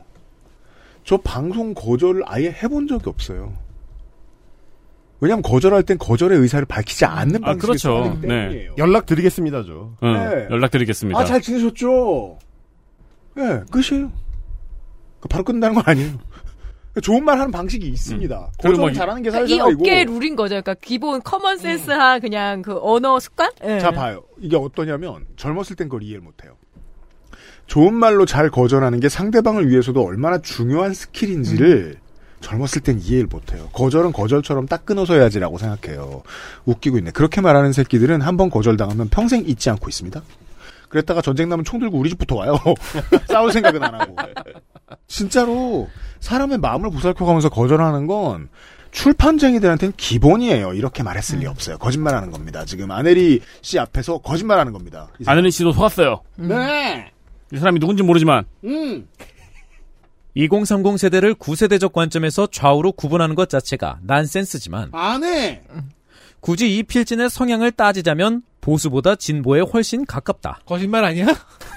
아. 근데 아네리 씨 주변에 이런 새끼들이 많아요. 아니, 우, 우익 진보. 우익진보. PC주의. 드디어 배웠어. 음. 그런데도 크든 작든 문화 권력을 쥔 사람들은 내 편 마음에 안 드는 글을 쓴 적이 있다는 이유로 상대적 약자를 이렇게 배제하고 고립시켜 또래 전체에 겁을 준다. 자, 가장 큰 욕망. 상대적 약자가 되고 아. 싶어요. 약자득이 아 네. 권력은 나한테 있지 않아요. 왜냐하면 상대적 약자가 되면 그때부터 내가 말하는 건 모두 정의가 되고 모든 사람들은 나에게 예쁨을 보여주니까. 그리고 함정은 상대적에 있죠. 음. 어 모든 사람은 누군가에 대해서 상대적 약자입니다. 네. 심지어 대통령조차도 미국 바이든 대통령에 비하면 상대적인 약자죠. 아니 바이든 대통령도 롤에서 만나면 페이커보다 상대적 약자예요. 그리고 페이커도 우사인 볼트 만나면 상대적 약자고요. 무엇을 하느냐에 따라. 그렇죠. 그렇지. 그러니까 소환사 협곡에서 달렸다. 그 의미가 없어요. 우사인 어, 볼트가 뭘 그렇죠. 하든. 이미 상당한 팬덤을 확보한 기득권 농객이거나 아, 이때가 기득권이 됩니다. 음. 그러면 이 사람에 비해 기득권인 논객은 김민하예요, 고작해요. 어, 어, 확 와닿는다. 김민하는 매년 겨울 그 수도가 동파되는 사람이에요. 요즘 블로그에 글 쓰시는 거 보면 막 눈물이 나던데. 왜 글 쓰는 줄 알아? 추워서. 그 시간에. 정신줄 안 놓기 위해서. 노트북 팬 돌리려고. 어. 네. 교수, 의사 등 글쓰기 말고도 다른 생업이 있다면 또 모를까. 이제 막 시작하는 젊은 전업 작가가 감당하기 어려울 공포다. 진짜 공포는 본인의 무능이죠. 그렇죠. 만약에 이렇게 해서 몇 개를 던져봤다가 아무도 안 물면 빨리 다른 직업을 이 젊은 나이에 찾아야 돼요. 그렇죠. 다행히 그의 칼럼을 눈여겨본 한 유명 작가가 다리를 놔줘 책을 낼 수 있었지만 책은 또 냈어. 그는 이 과정을 통해 출판계 주류의 심기를 거스르지 않으려고 끊임없이 자기 검열을 하게 되더라는 고백을 했다. 이게 자, 뭐 보통 상대적 약자가 하는 자기 검열은요. 술자리에 가기 싫은데 가기. 듣기 싫은 얘기 듣기.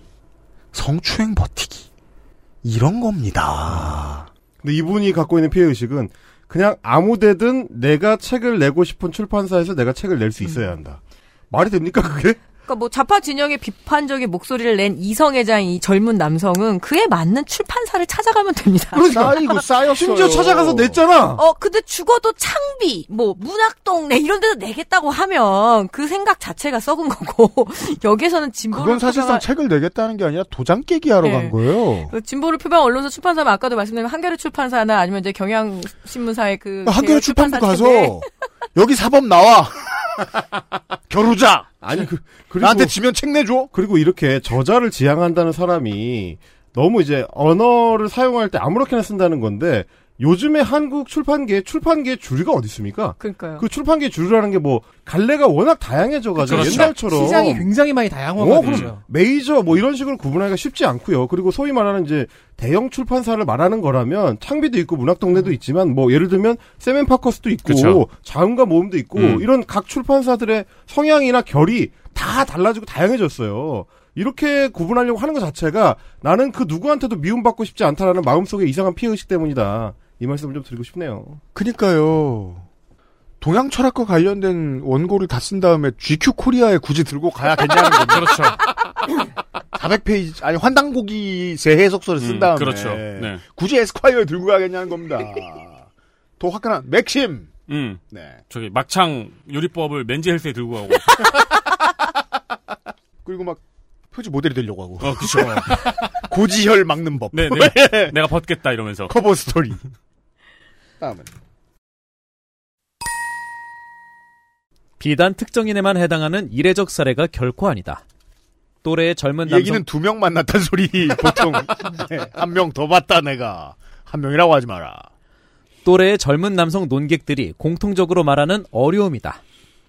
참신하고 깊이 있는 저술로 주목받았던 이가 최근 몇몇 칼럼에선 이상하게 진영에 갇혀 좌파 기득권 논리만 재생산에 의아하다 싶었는데 원하는 학교로 가기 전 지자체나 시민단체의 무슨 무슨 연구원 자리라도 하나 얻으려면 이런 식으로라도 자기 증명을 해야 최소한 배제는 당하지 않는다고 누군가 설명했다. 그러니까 안혜리 씨의 사고를 확인을 해보면 자기가 여기에서 생각하는 세계의 갈라짐은 어, 모든 젊은 남성들이 다 일배워야 되는데 얘네들이 그 마음을 펼치지 못하고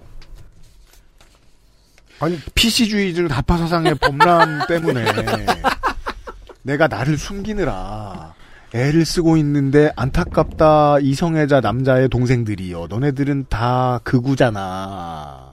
힘들겠네. 스스로에게 거짓말하느라. 왜냐면 주된 권력이 좌파니까 요즘. 이 얘기죠. 아니 그 뭐 나는 고발한다 시리즈에 자기가 섭외한 그 남성 논객들이라는 게 어떤 사람들인지 뻔히 아는데 그 사람들 얘기만 듣고 뭐 지자체나 시민단체의 무슨 연구원 자리를 하나 얻으려고 자기 증명을 한다. 이게 이게 말이 됩니까 이게? 크로커다일이 그런 일을 했다고요?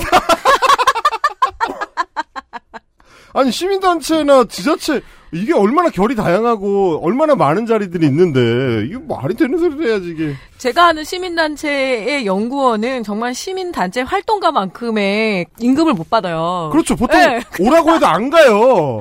그러니까 정말 자기가 평생 뭐 예를 들어 환경운동이면 환경운동, 뭐 반액이면 반액 이거를 하기 위해서 진짜 박사급들이 가가지고 진짜 운동을 하는 거지. 그러니까. 취직 좋은 취직 자리가 아니에요. 예. 돈으로만 따진다면. 동성애자가 주류인 서구 패션업계에서 살아남으려면 이성애자도 동성애자인 척을 해야 한다더니 우리 지식 생태계가 딱 그런 식인 모양이다. 아, 김건희 여사가 동성애자들을 지지하는 wow. 거죠. 이 정도면. 최근 네. 10년간 패션계에서 가장 큰 영향을 끼친 인물도 이성애자였죠. 네. Wow. 아니 이, 게 사실이긴 해요? 이거 그냥 막 써도 돼요 이거? 당연히 아니죠. 그래서 저는 그 앞에는 그냥 그런가 보다 했는데 이. 문제를 그래도 한 주요 언론사의 논설위원이 이렇게 갖다 쓰면 정말 큰일인 거거든요. 아 여기서는 여기에서는 또 도도한 정치의 물결 흐름이 하나 네. 있습니다. 도도도도도. 그 보수적 어, 여성주의는 실제로는 그러니까 물론 그 보수적인 여성주의관을 가지고 있는 정치인들은 그렇게 생각 안 하겠습니다만 보수적 여성주의의 메시지는 보통 이렇습니다. 자 여성 시민을 1.5등 시민 정도로 올리고 어, 복지와 혜택을 강화해줘, 안전을 보장해줘. 대신에 너희들이 일상적으로 적대시하고 무시할 수 있는 다른 시민들을 만들어내줄게. 그게 털프죠. 그러니까 털프는 왜 성소수자를 미워하나요? 그냥 미워하는 게 아닙니다. 우리 대신 죽어줄 누군가를 만들어야 한다는 게 보수적 페미니즘의 입장이기 때문입니다. 씨는 거기에 아주 충실합니다. 본인이 여성이기 때문에 이렇게 해석하는 게 타당합니다. 문재인 정부의 도종환 문체부 장관이 전 정부 블랙리스트 사태를 사과하는 모습. 기분 나빴나 봐요. 정부의 불법적 블랙리스트는 없지만 다른 진영 입막음을 하는 교묘한 취소 문화는 더 만연해졌다. 취소 문화? Cancel culture의 번역어죠. 그러니까 이게 no-show야? 나도 이해를 못했는데 그러니까 취소 문화라 그러면 막 이게 중국집에 장난쳐라. 안 갈 건데요? 그러니까 문재인 정부에서 노골적인 건 없었는데 그러니까 그것 때문에 갑자기 되게 이 칼럼에 생뚱맞게 그 아. 도종환 전 장관 사진을 갖다가 딱 붙여놨더라고 허리를 딱 구부리는 사진을 그래서 제가 읽기에는 어려운데 이 사진의 설명이 되게 중요해서 이렇게 갖다 그냥 예, 문장을 지우지는 않았거든요. 아 이건 뭐 굉장히 독특하네요 이분은. 네. 어, 캔슬 컬처. 이게 뭐 어떻게 보면 이런 태도를 가지고 있는 게 일종의 수동 공격성인데. 네. 네. 2030 필자들은 이런 현실을 담담하게 말했지만 사실 심각한 문제다. 안 담담했을 것 같아. 막 흥분하면서 막. 문서로 이름만 적지 않았을 뿐 실제로는 매우 광범위한 블랙리스트가 강력하게 작동하는 셈이라서다. 아, 문서로 적지 않았으면 블랙리스트가 네, 아닌 아니, 거죠. 그건 알죠. 네. 그러니까 이게 이제 만약에 정말로 이런 사람들과 타협을 할 수 있다면 이런 식의 논의를 해야 될 거 아니에요. 자, 보셨을 때 당신들 편드는 사람들, 당신들이 듣고 싶은 얘기 해주는 사람들이 박근혜 정권 때처럼 탄압받고 있다고 생각하시는 모양인데, 박근혜 정권 때 블랙리스트에 올랐던 사람들과 이 사람들의 결과물을 대놓고 한번 비교해 봅시다. 라는 논의가 필요할 거 아니에요. 그 논의는 열렬히 피할 겁니다. 이 사람은 지금. 그러니까 이쪽에서 우리 쪽에서 아니 또라이라 안 부르죠 라는 말을 아무리 해도 소용이 없게 만드는 장치들이 촘촘히 작동하고 있어요. 이 글 안에서. 아무리 서울시장이 박원순에서 오세훈으로 바뀌고 정말 하고 싶은 말은 이겁니다. 문재인 정권 대신 윤석열 정부가 들어서도 이처럼 공고한 문화 권력은 교체되지 않았다. 뭐가 공고한 문화 권력이라는 거예요? 지금까지 뭘 얘기했어요? 책안 내주는 거요. 음. 아, 나 강연 안 시켜주는 거. 정치적 편향성은 차치하고 지난 십수년 동안 음모론 생산기지 역할을 하며 더불어민주당의 전략통이자 스피커 노릇을 해온 김어준, 주진우 같은 진행자가 대선 열 달이 다 지나가도록 여전히 TBS 방송을 장악하고 있는 데는 단순히 해당 방송국 내부 논리나 정치공학적 요소뿐만 아니라 이런 문화판의 거대한 카르텔도 한 배경이라고 봐야 한다.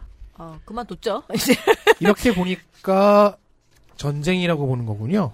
그러니까 저는 뭐 다 좋은데 항상 이제 방송 현장에서 MB 때부터 느꼈던 거지만 이런 피해 의식들을 갖고 있어요. 이게 소위 이제 자칭 아, 보수적이다라고 생각하는 소위 문화인들, 뭐 예를 들면 방송판에서는 이제 제작진이나 뭐 패널이나 이런 사람들이 아, 우리가 보수적인 어떤 정치적 태도를 갖고 있기 때문에 기회가 주어지지 않고 어, 다른 애들이 더 잘 나간다, 나에 비해서. 더 많은 기회를 나에 비해서 받고 있다라고 생각하는데, MB 때 그래가지고 한번 싹 억지로 물갈이를 했었잖아요?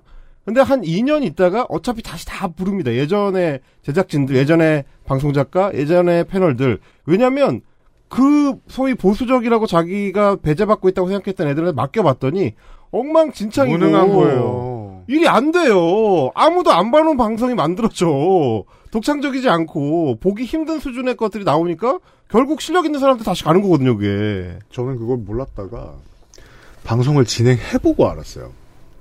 보수적인 게스트들도 종종 불렀단 말이에요. 이 사람들이 꼭 PD나 이런 사람들한테 듣기 싫은 소리 한마디씩 하고 나가요. 요새 대머리 깎아라! 어. 요새 이제 뭐냐 어, 탈모기원. 어, 뭐, 다, 친민주당 인사들만 부르더니, 오랜만에 불러줬다느니. 아니, 시민단체 사람이 그런 말을 하고 가는 거예요. 어, 어, 떻게 이래? 그러고서 1년 있다가 오세훈 서울시 들어가더라고요. 음. 조금 안타까운 게 세상을 이렇게밖에 안 보면 얼마나 힘들까, 인생이.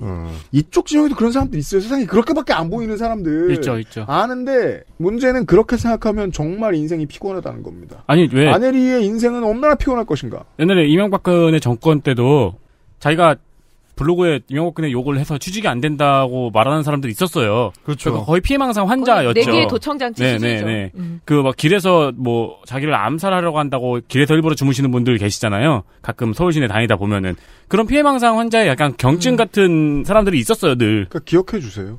그 사람들의 정치 성향은 의미가 없습니다.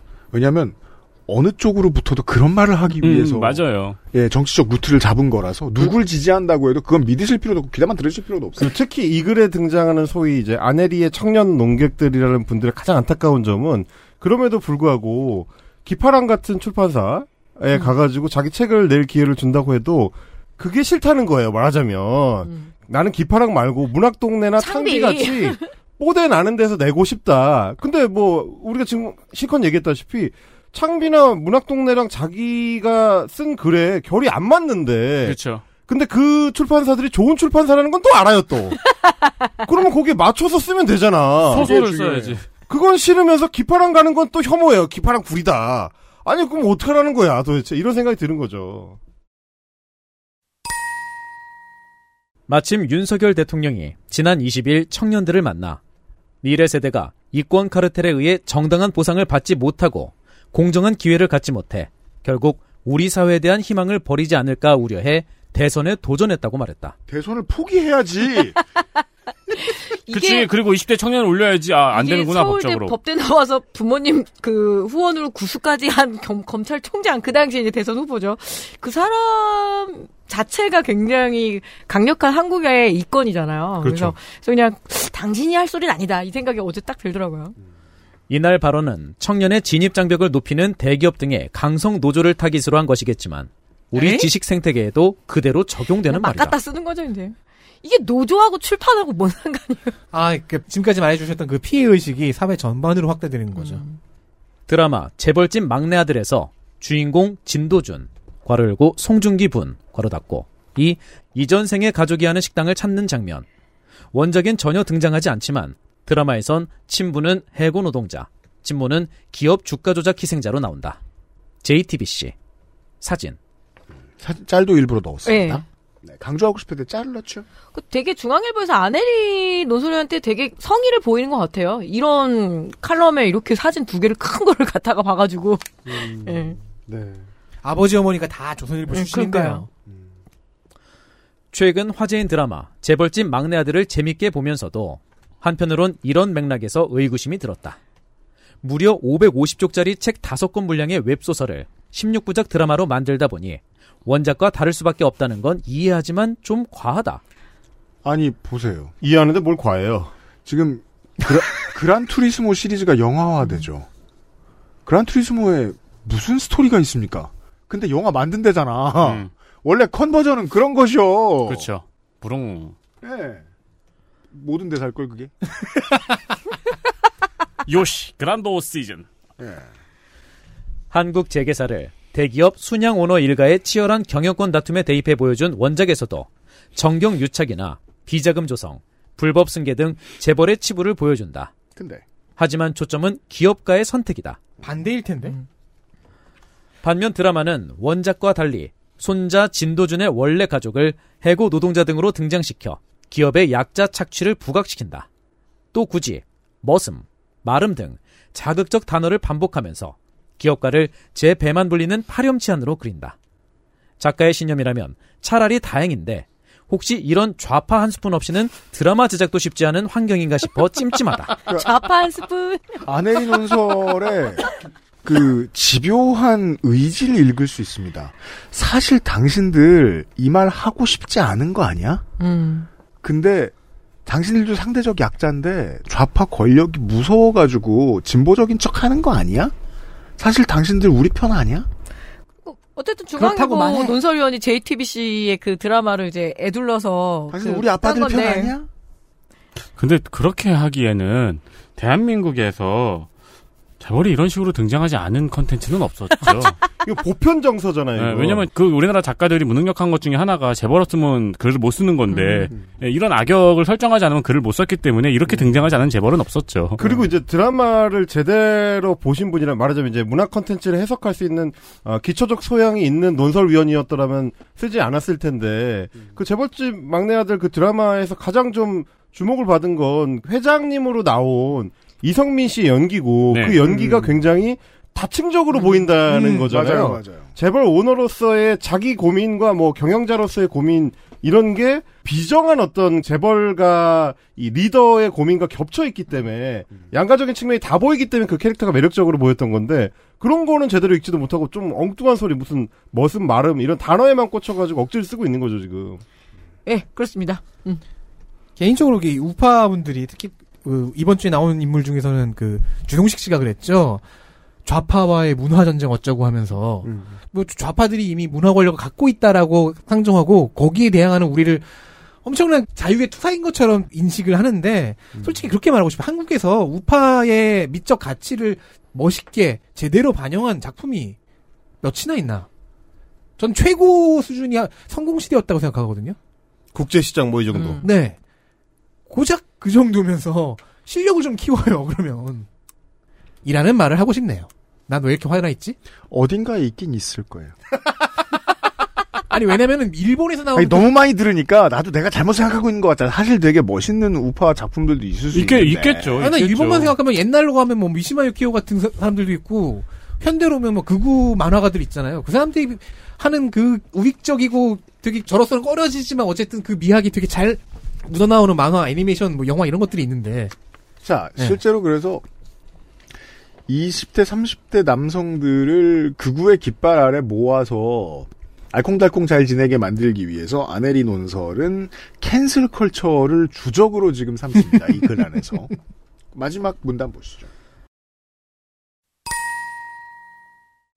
나와 생각이 다른 이의 입을 막기 위해 자행되는 이른바 취소 문화를 다룬 지식의 헌법에서 미국 언론인 조너선 라우시는 진리 추구 영역에 속하는 비판과 달리 취소는 프로파간다 전쟁 영역이라고 했다. 누군가는 그 전쟁에서 승리하고 있지만 이런 만연한 취소 문화가 건강하지 않은 건 분명하다. 이쯤 되면 그냥 마지막에 그냥 갖다 쓴 말인 것 같아서 별로 해석도 안 붙였거든요. 음. 근데 이 취소 문화를 왜 여기다 갖다 붙이는지 사실 제가 꼭좀 끝까지 이해를 잘 못해갖고. 저도 이해 안 가요. 네. 이거 여기서 나올 그러니까 왜냐면 아닌데? 이제 보통 그런 논란입니다. 진보를 비난하는데 많이 쓰는 어감의 단어입니다. 캔슬 컬처는. 왜냐하면 PC함에 대한 강요가 과도하다라는 지적을 담고 있거든요. 이 cancel culture라는 지적은. 그러니까 이게 PC하지 못하니까 cancel했다. 저게 PC하지 못하니까 cancel했다. 근데 몇 번 cancel 당하는 걸 보더니 어, 시민들이 권력을 느껴서 이것도 PC하지 못해, 저것도 PC하지 못해라고 지적하기 시작했다. 이것은 올바르지 않다. 라는 말을 하는 거예요. 25% 맞거든요. 문제는 cancel 당해 마땅한 나머지 75%들이 먼저 들고 일어난다는 거예요. 난왜 캔슬해? 해삭당하면 막 분노하고. 나 막. 재선시켜줘, 이, 이, 트럼프가. 예. 이 캔슬 컬처는 과도한 점이 있지만, 트럼프한텐 과도하지 않거든요? 이 중간에 모호한 부분을 찌르고 들어갑니다. 이런 얘기입니다. 아내의 논설위원회 주옥 같은 글을 읽어보셨습니다. 참고로 이 아내리 논설위원이 이제 다른 고발한다를 진행하면서 자주 만났을 필자들로는 노정태, 임명묵, 이푸르메, 김경률, 박가분, 오세라비, 오세라비는 2030 남성이 아니겠다. 등등등 있습니다. 딱 보셔도 어떻게 조합해도 두 명을 만들 수 있을 것 같죠? 그러니까 Who's Who of being canceled. 네. 아, 반전이다. 이거, 이거를 생각 못 해보고 왔네요. 제가 그냥 갖고 온 거여서. XSFM입니다. I D W K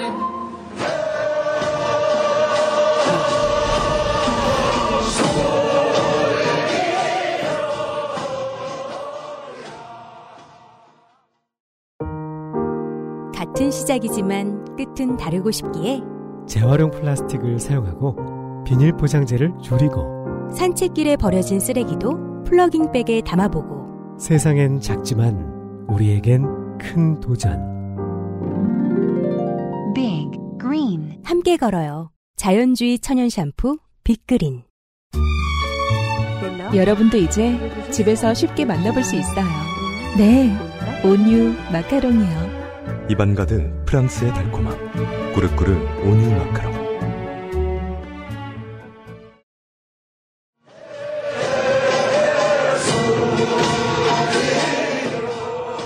23년 설 기사 읽기 놀이 마지막 기사는 덕질인입니다. 왜 이걸 골랐을까? 잘해봐요. 내 노후 자금 77조 날아갔다. 어떻게 한 사람의 노후 자금 77조가 이거 일론 머스크 일론 얘기예요? 머스- 일론 머스크죠. 음. 국민연금 최악 손실 현실로. 두둥. 테슬라에 부었나요? 국민연금? 아, 그리고 77조가 왜 다 네 노후 자금이지? 계속 갑시다. 서울경제 김선영 임세원 기자 입력 2022년 8월 29일 14시 47분 2초 수정 2022년 8월 29일 15시 14분 54초 작년 여름입니다. 사실 작정하고 뽑은 게 아닌데 여기서 잘려나간 후보 기사까지 보면 제가 경제 기사를 되게 많이 골랐더라고요. 음. 제가 경제를 잘 모르는 터라 공부해야 될 게 되게 많았는데 이게 역시 사람은 자기 앞길을 잘 내다보질 못해요. 우리에게는 노후가 그렇습니다. 그래서 노후 자금이 날아갔다고 하면 공포에 질립니다. 그렇죠. 그 공포를 노리는 기사입니다. 지난해 말까지 950조 원의 기금 규모를 넘보던 국민연금이 올 들어 최악의 운용 수익률을 기록하며 상반기까지 약 77조 원의 손실을 낸 것으로 드러났다. 아, 주식이 떨어졌잖아. 그쵸. 2022년 중순이면은 그럴만하죠. 올해 상반기 기금 운용 수익률도 마이너스 8.0%로 추락했다. 국민연금이 올 들어 운용 수익률 방어에 실패하면서 연간 기준 손실 우려도 커지고 있다. 국민연금 기금운용본부가 29일 공시한 자료에 따르면 국민연금은 올 들어 상반기까지 누적 수익률이 마이너스 8.0%를 기록한 것으로 확인됐다. 그러니까 알 수 있습니다. 상반기 6월까지만 지금 생 겁니다. 5월까지 누적 수익률은 마이너스 4.73%였는데 한 달 사이 3.27%포인트 하락했다. 한 달 단위로 지금 일희일비하고 있죠. 기금 운용 자산은 6월 말 기준 총 882조 7천억 원이다. 한 달 전 912조 3,550억 원에서 29조 6,550억 원 감소한 것으로 올 들어 운용 손실액은 76조 7천억 원에 이르는 것으로 집계됐다. 네, 분노와 공포는 클릭과 댓글로 연결이 됩니다. 그럼요. 보수 언론의 호도성 기사 중에서도 이번 기사와 같은 형태는 자주 보이죠. 이게 국가 채무 할 때도 비슷하게 나오는데요. 논하는 내용을 전하기 위해 진짜 필요한 내용과 지표는 알려주지 않고 지나치게 단순화하는 기법입니다. 음, 국민 1인당 얼마씩 갚아야 된다. 네. 연금이 이득 아니면 뭐 손해를 봤다고 말하려면 여러 가지를 파악해야 돼요. 뭐 금융시장 상황도 봐야 되고, 어, 뭐 연금이 어떤 전략으로 자산을 분배했는지도 봐야 되고, 음. 성, 성과도 장단기로 나눠서 봐야 되고. 연금술사도 봐야 되고. 음. 장기로 나눠보는 게 되게 중요합니다. 네. 음. 특히 마지막 부분이 중요하죠. 뭐 80년대 말이라고 쳐요. 음. 뭐 스티브 잡스가 애플에서 쫓겨나서 만든 회사 넥스트에 투자를 했다고 쳐요. 음. 그럼 이건 사실 1, 2년 단위로 보면 실패거든요. 네. 근데 86년에 스티브 잡스가 픽사를 인수하고 95년에 토이스토리로 대박을 치면 그때는 달라져요. 그걸 바탕으로 스티브 잡스가 애플로 돌아가더니 넥스트를 애플로 흡수 합병시켰죠. 그때 되면은 만약에 넥스트에다가 투자를 했던 어떤 가상의 연금이 있다면 대박을 터뜨렸을 겁니다. 그리고 연금은 그런 회사에는 투자를 안 하죠. 음, 그리고 그쵸? 기본적으로. 그리고 이런 극단적인 예시는 아니어도 투자 수익과 손실은 시점이 달라지면 시간이 달라지면 평가가 달라집니다. 실제로 이 기사에서 말하는 시장 상황은 전반기잖아요. 6월까지 시장 상황이 7월에는 반등했거든요. 국민연금이 올 들어 최악의 운용 손실을 기록하면서 연간 손실 우려도 커졌다. 국민연금은 1999년 기금운용본부 출범 이후 2008년과 2018년 두 번의 연간 손실을 기록한 바 있다. 덕질이는 잠시 후에 다른 설명을 해주실 거고요. 저는 이거에 관련된 설명을 드리고 싶은 게 99년부터 25년간 운영되던 기금이 연간 손실을 딱 두 번밖에 안 냈습니다. 연금저축펀드 4연금들 중에 이 정도로 수익을 건실하게 내는 상품은 네. 없습니다. 그리고 요걸 좀 지적을 하고 싶고요. 그리고 연금의 복원력이라는 것도 있어요. 이번에 손실이 이 정도 났으면 뭐 지난 10년이나 20년 내에 회복한 경우는 얼마나 되냐. 그러면 이번 손실은 이 정도가 지나면 뭐 복구될 거다. 뭐 이런 것도 예측해줘야 전문가죠. 그래야 자, 경제지고요. 이것도 이제 미리 밑밥 깔아놓을게요. 기본적으로 사연금을 들기 전에 왜 국민연금을 투자를 맨날 하고 다니는 사람 맥시멈으로 붓느냐. 사연금은 기본적으로 공시이율이 적용되기 때문에 수익률이 낮고요. 사업비 비중이 좀 높습니다. 다른 상품들에 비해서. 그래서 금융권이 다른 펀드를 하는 것보다 연금이 수익률이 낮아요. 국민연금이랑 당연히 비교도 안 되고요. 이 디폴트를 깔고 들읍시다. 어쨌든 지금 읽어주신 문단은 이제 마지막 문단이거든요. 음. 근데 전 좀 이상합니다. 음. 처음 이 기사를 스크랩해뒀을 때는 뒤가 좀 더 길었거든요. 그래요? 현재는 삭제된 부분을 캡처해둔 자료를 찾아냈어요. 음. 읽어보겠습니다. 한편 국민연금 운용 손실이 사상 최대를 기록하면서 공석인 국민연금공단 이사장을 조속히 선임해야 한다는 목소리는 커지고 있다. 갑자기 별거 아닌데 왜 스토리가? 바뀝니다. 예. 특히 국민연금 이사장 자리를 놓고 김태현 한국예금보험공사 사장과 김용하 순천향대 IT 금융경영학과 교수가 경쟁을 벌이는 가운데 기금 수익률 향상을 위해 전문성이 높은 김 사장에게 적임자로서 힘이 실리게 됐다. 김 사장은 금융위원회에서 자산운용과장과 자본시장 국장, 금융정책국장 등을 지낸 금융 전문가인데 비해 김 교수는 연금 전문가로 꼽힌다. 즉 금융 전문가와 연금 전문가 중에서 서울경제는 지금 연금 전문가보다 금융 전문가를 더 밀고 있는 거예요. 이게 별거 아닌 것 같은데. 이 부분이 지워졌습니다. 지금은. 별거 아닌 것 같은데 사회생활을 하는 우리의 입장에서 보면요 이거 되게 무섭습니다. 똑같은 뭐 홍보 담당자 자리에 creative 전문가가 아니라 개인 고객 맞춤 전문가가 들어온다. 그럼 홍보의 내용이 어마어마하게 너절해지고 대신에 순간 판매율이 높아져요. 이런 거 되게 중요해요. 원래 판매 마케팅을 잘하고 수익률만 전문으로 하는 리스크를 많이 찾아다니는 전문가는 따로 있습니다. 평생을 그 일을 하던 사람은 국민연금을 만지러 가도 똑같은 짓을 해요. 그 대표자 때문에 리스크가 올라가요. 지금 이 김태현 사장이라는 사람이 좀 특이했는데요. 예, 이번 장르는 반전에 의한 장르 변환입니다. 비즈니스 포스트 이상호 기자가 22년 8월 28일에 국민연금 이사장도 관료 출신이 맡나 김태현 예보사장이 유력이라는 기사를 썼어요. 기사 읽기 놀이치고는 좀 심각하긴 하지만 지금 아니면 얘기 못할 것 같아서. 그래서 여기 이 기사를 읽어보면요. 일단 김태현 예보사장이 국민연금공단 이사장으로 자리를 옮기면 일단 연봉이 감소해요. 음. 그리고 통상적으로 선호되지 않는 지방 근무까지 하게 되고요. 음. 그리고 의전 서열에서도 좀 떨어져요. 그래서 여러모로 이상하고 예외적입니다. 갈 이유가 없네요. 그렇죠. 일반적으로는 갈 이유가 없다라는 거예요. 게다가 국민연금공단 이사장을 제청할 보건복지부 장관이 공석임에도 인선 작업이 속도를 내고 있다는 점도 이례적이다. 수많은 이례적인 부분이 있는데 이것도 이례적이라고 비즈니스 포스트 이상호 기자가 짚고 있는 겁니다. 보건복지부 장관이 공석인 상태에서 국민연금공단 이사장 최종 후보가 결정되면 장관 직무대행인 보건복지부 1차관이 제청을 한다. 굳이 날치기랑 비슷한 그림을 내면서라도 무리하려고 든다. 이때 장관이 공석인데도 자, 이러면 가장 비슷한 그림은 현 정부에서 여가부 해체예요. 더 보실까요?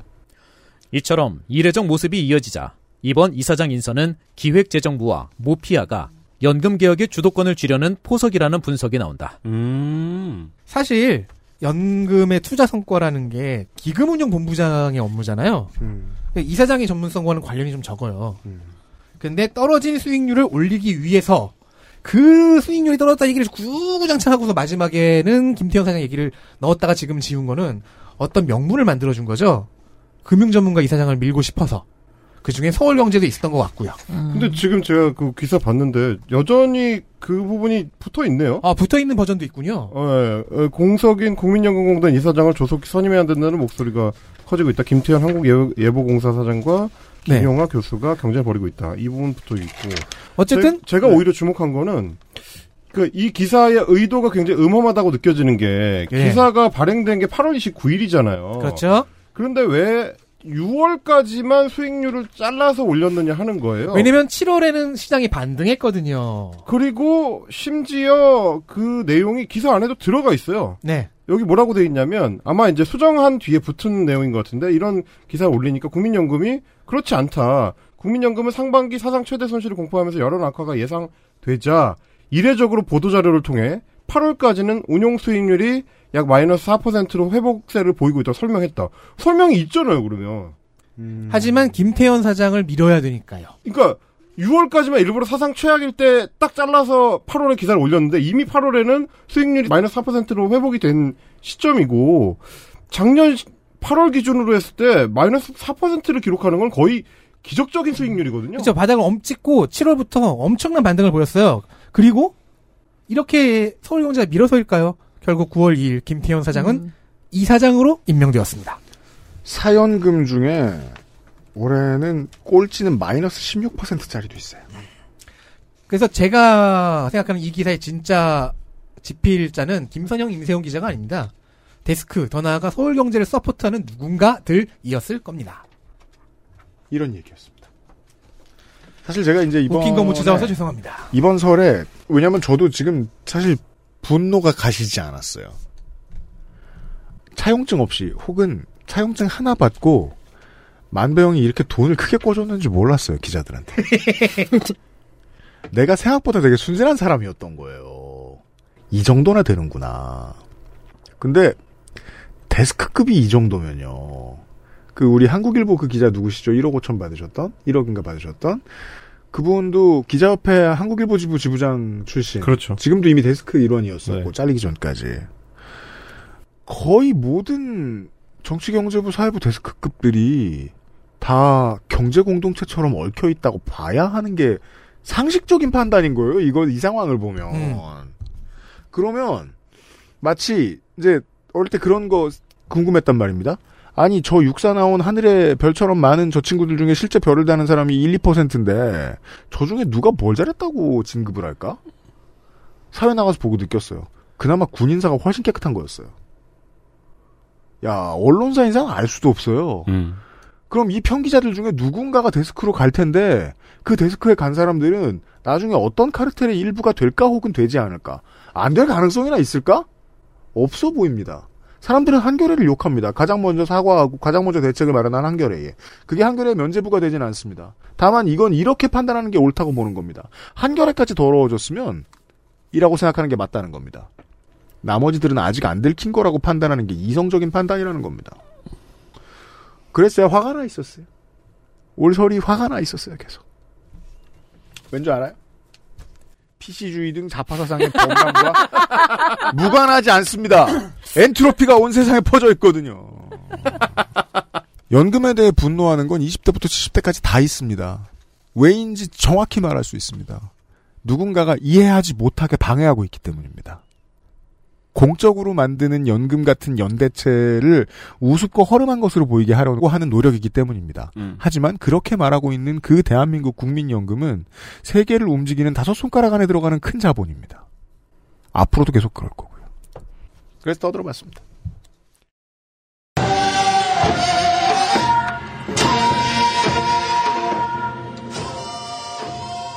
23년 설맞이 기사 읽기 놀이 시간을 마무리 짓도록 하겠습니다. 뿌옇고 더럽습니다. 한반도에 계시는 여러분들 정부가 뭐라고 하든 언론이 막 이게 대단한 일인 것처럼 두근두근 드디어 마스크를 벗을 수 있대라고 하든 말든 조심하세요. 아 요즘 환자 많이 나오고 있더라고 요 주변에서. 네. 독감 환자도 많이 나오고 있고. 마지막 진지를 빨겠습니다. 예전보다 더 검사 안 받고 다니는데도 많죠? 음 맞습니다. 네. 주의하십시오. 네. 작년 추석과 작년 설에 드렸던 말씀입니다. 죽고 나면 경험담을 말하지 못다. 그렇죠. 아이가 있거나 불안하신 분들은 요즘 병원 백신은 그냥 저 가서 예약해서 가서 맞았거든요. 네. 여기 앉아 있는데 동네 분들 들어오셔가지고 백신 지금 맞아도 돼요? 네 오세요. 뭐 이렇게 놔주더라고요 거의. 네. 앱이나 맵을 찾아보실 필요도 없습니다. 네, 그냥 인근에 백신 접종. 접종. 어. 그게 생각이 안 나서 갑자기. 백신. 접종한다는 병원 있으면 그냥 찾아가셔도 그냥 맞을 수 있더라고요. 그리고 몇 번 맞아서 그런지 이제 몸에도 아무 이상이 없더라고요. 네. 네. 운- 운동하러 갔어요. 네. 싸우고 고스톱 치고 이러려고 저희 친척들하고 건강해야죠. 그렇죠. 네. 잘 맞게 살게요. 많은 분들이 수고해주셨습니다. 들어주신 청취자 여러분들 수고 많으셨습니다. 저랑 윤세민 에디터가 489회 다시 인사드리겠습니다. 감사합니다. 감사합니다. 감사합니다. 새해 복 많이 받으세요. 무엇보다 PC주의 등 좌파 사상의 범람을 조심하시고요. XSFM입니다. I D W K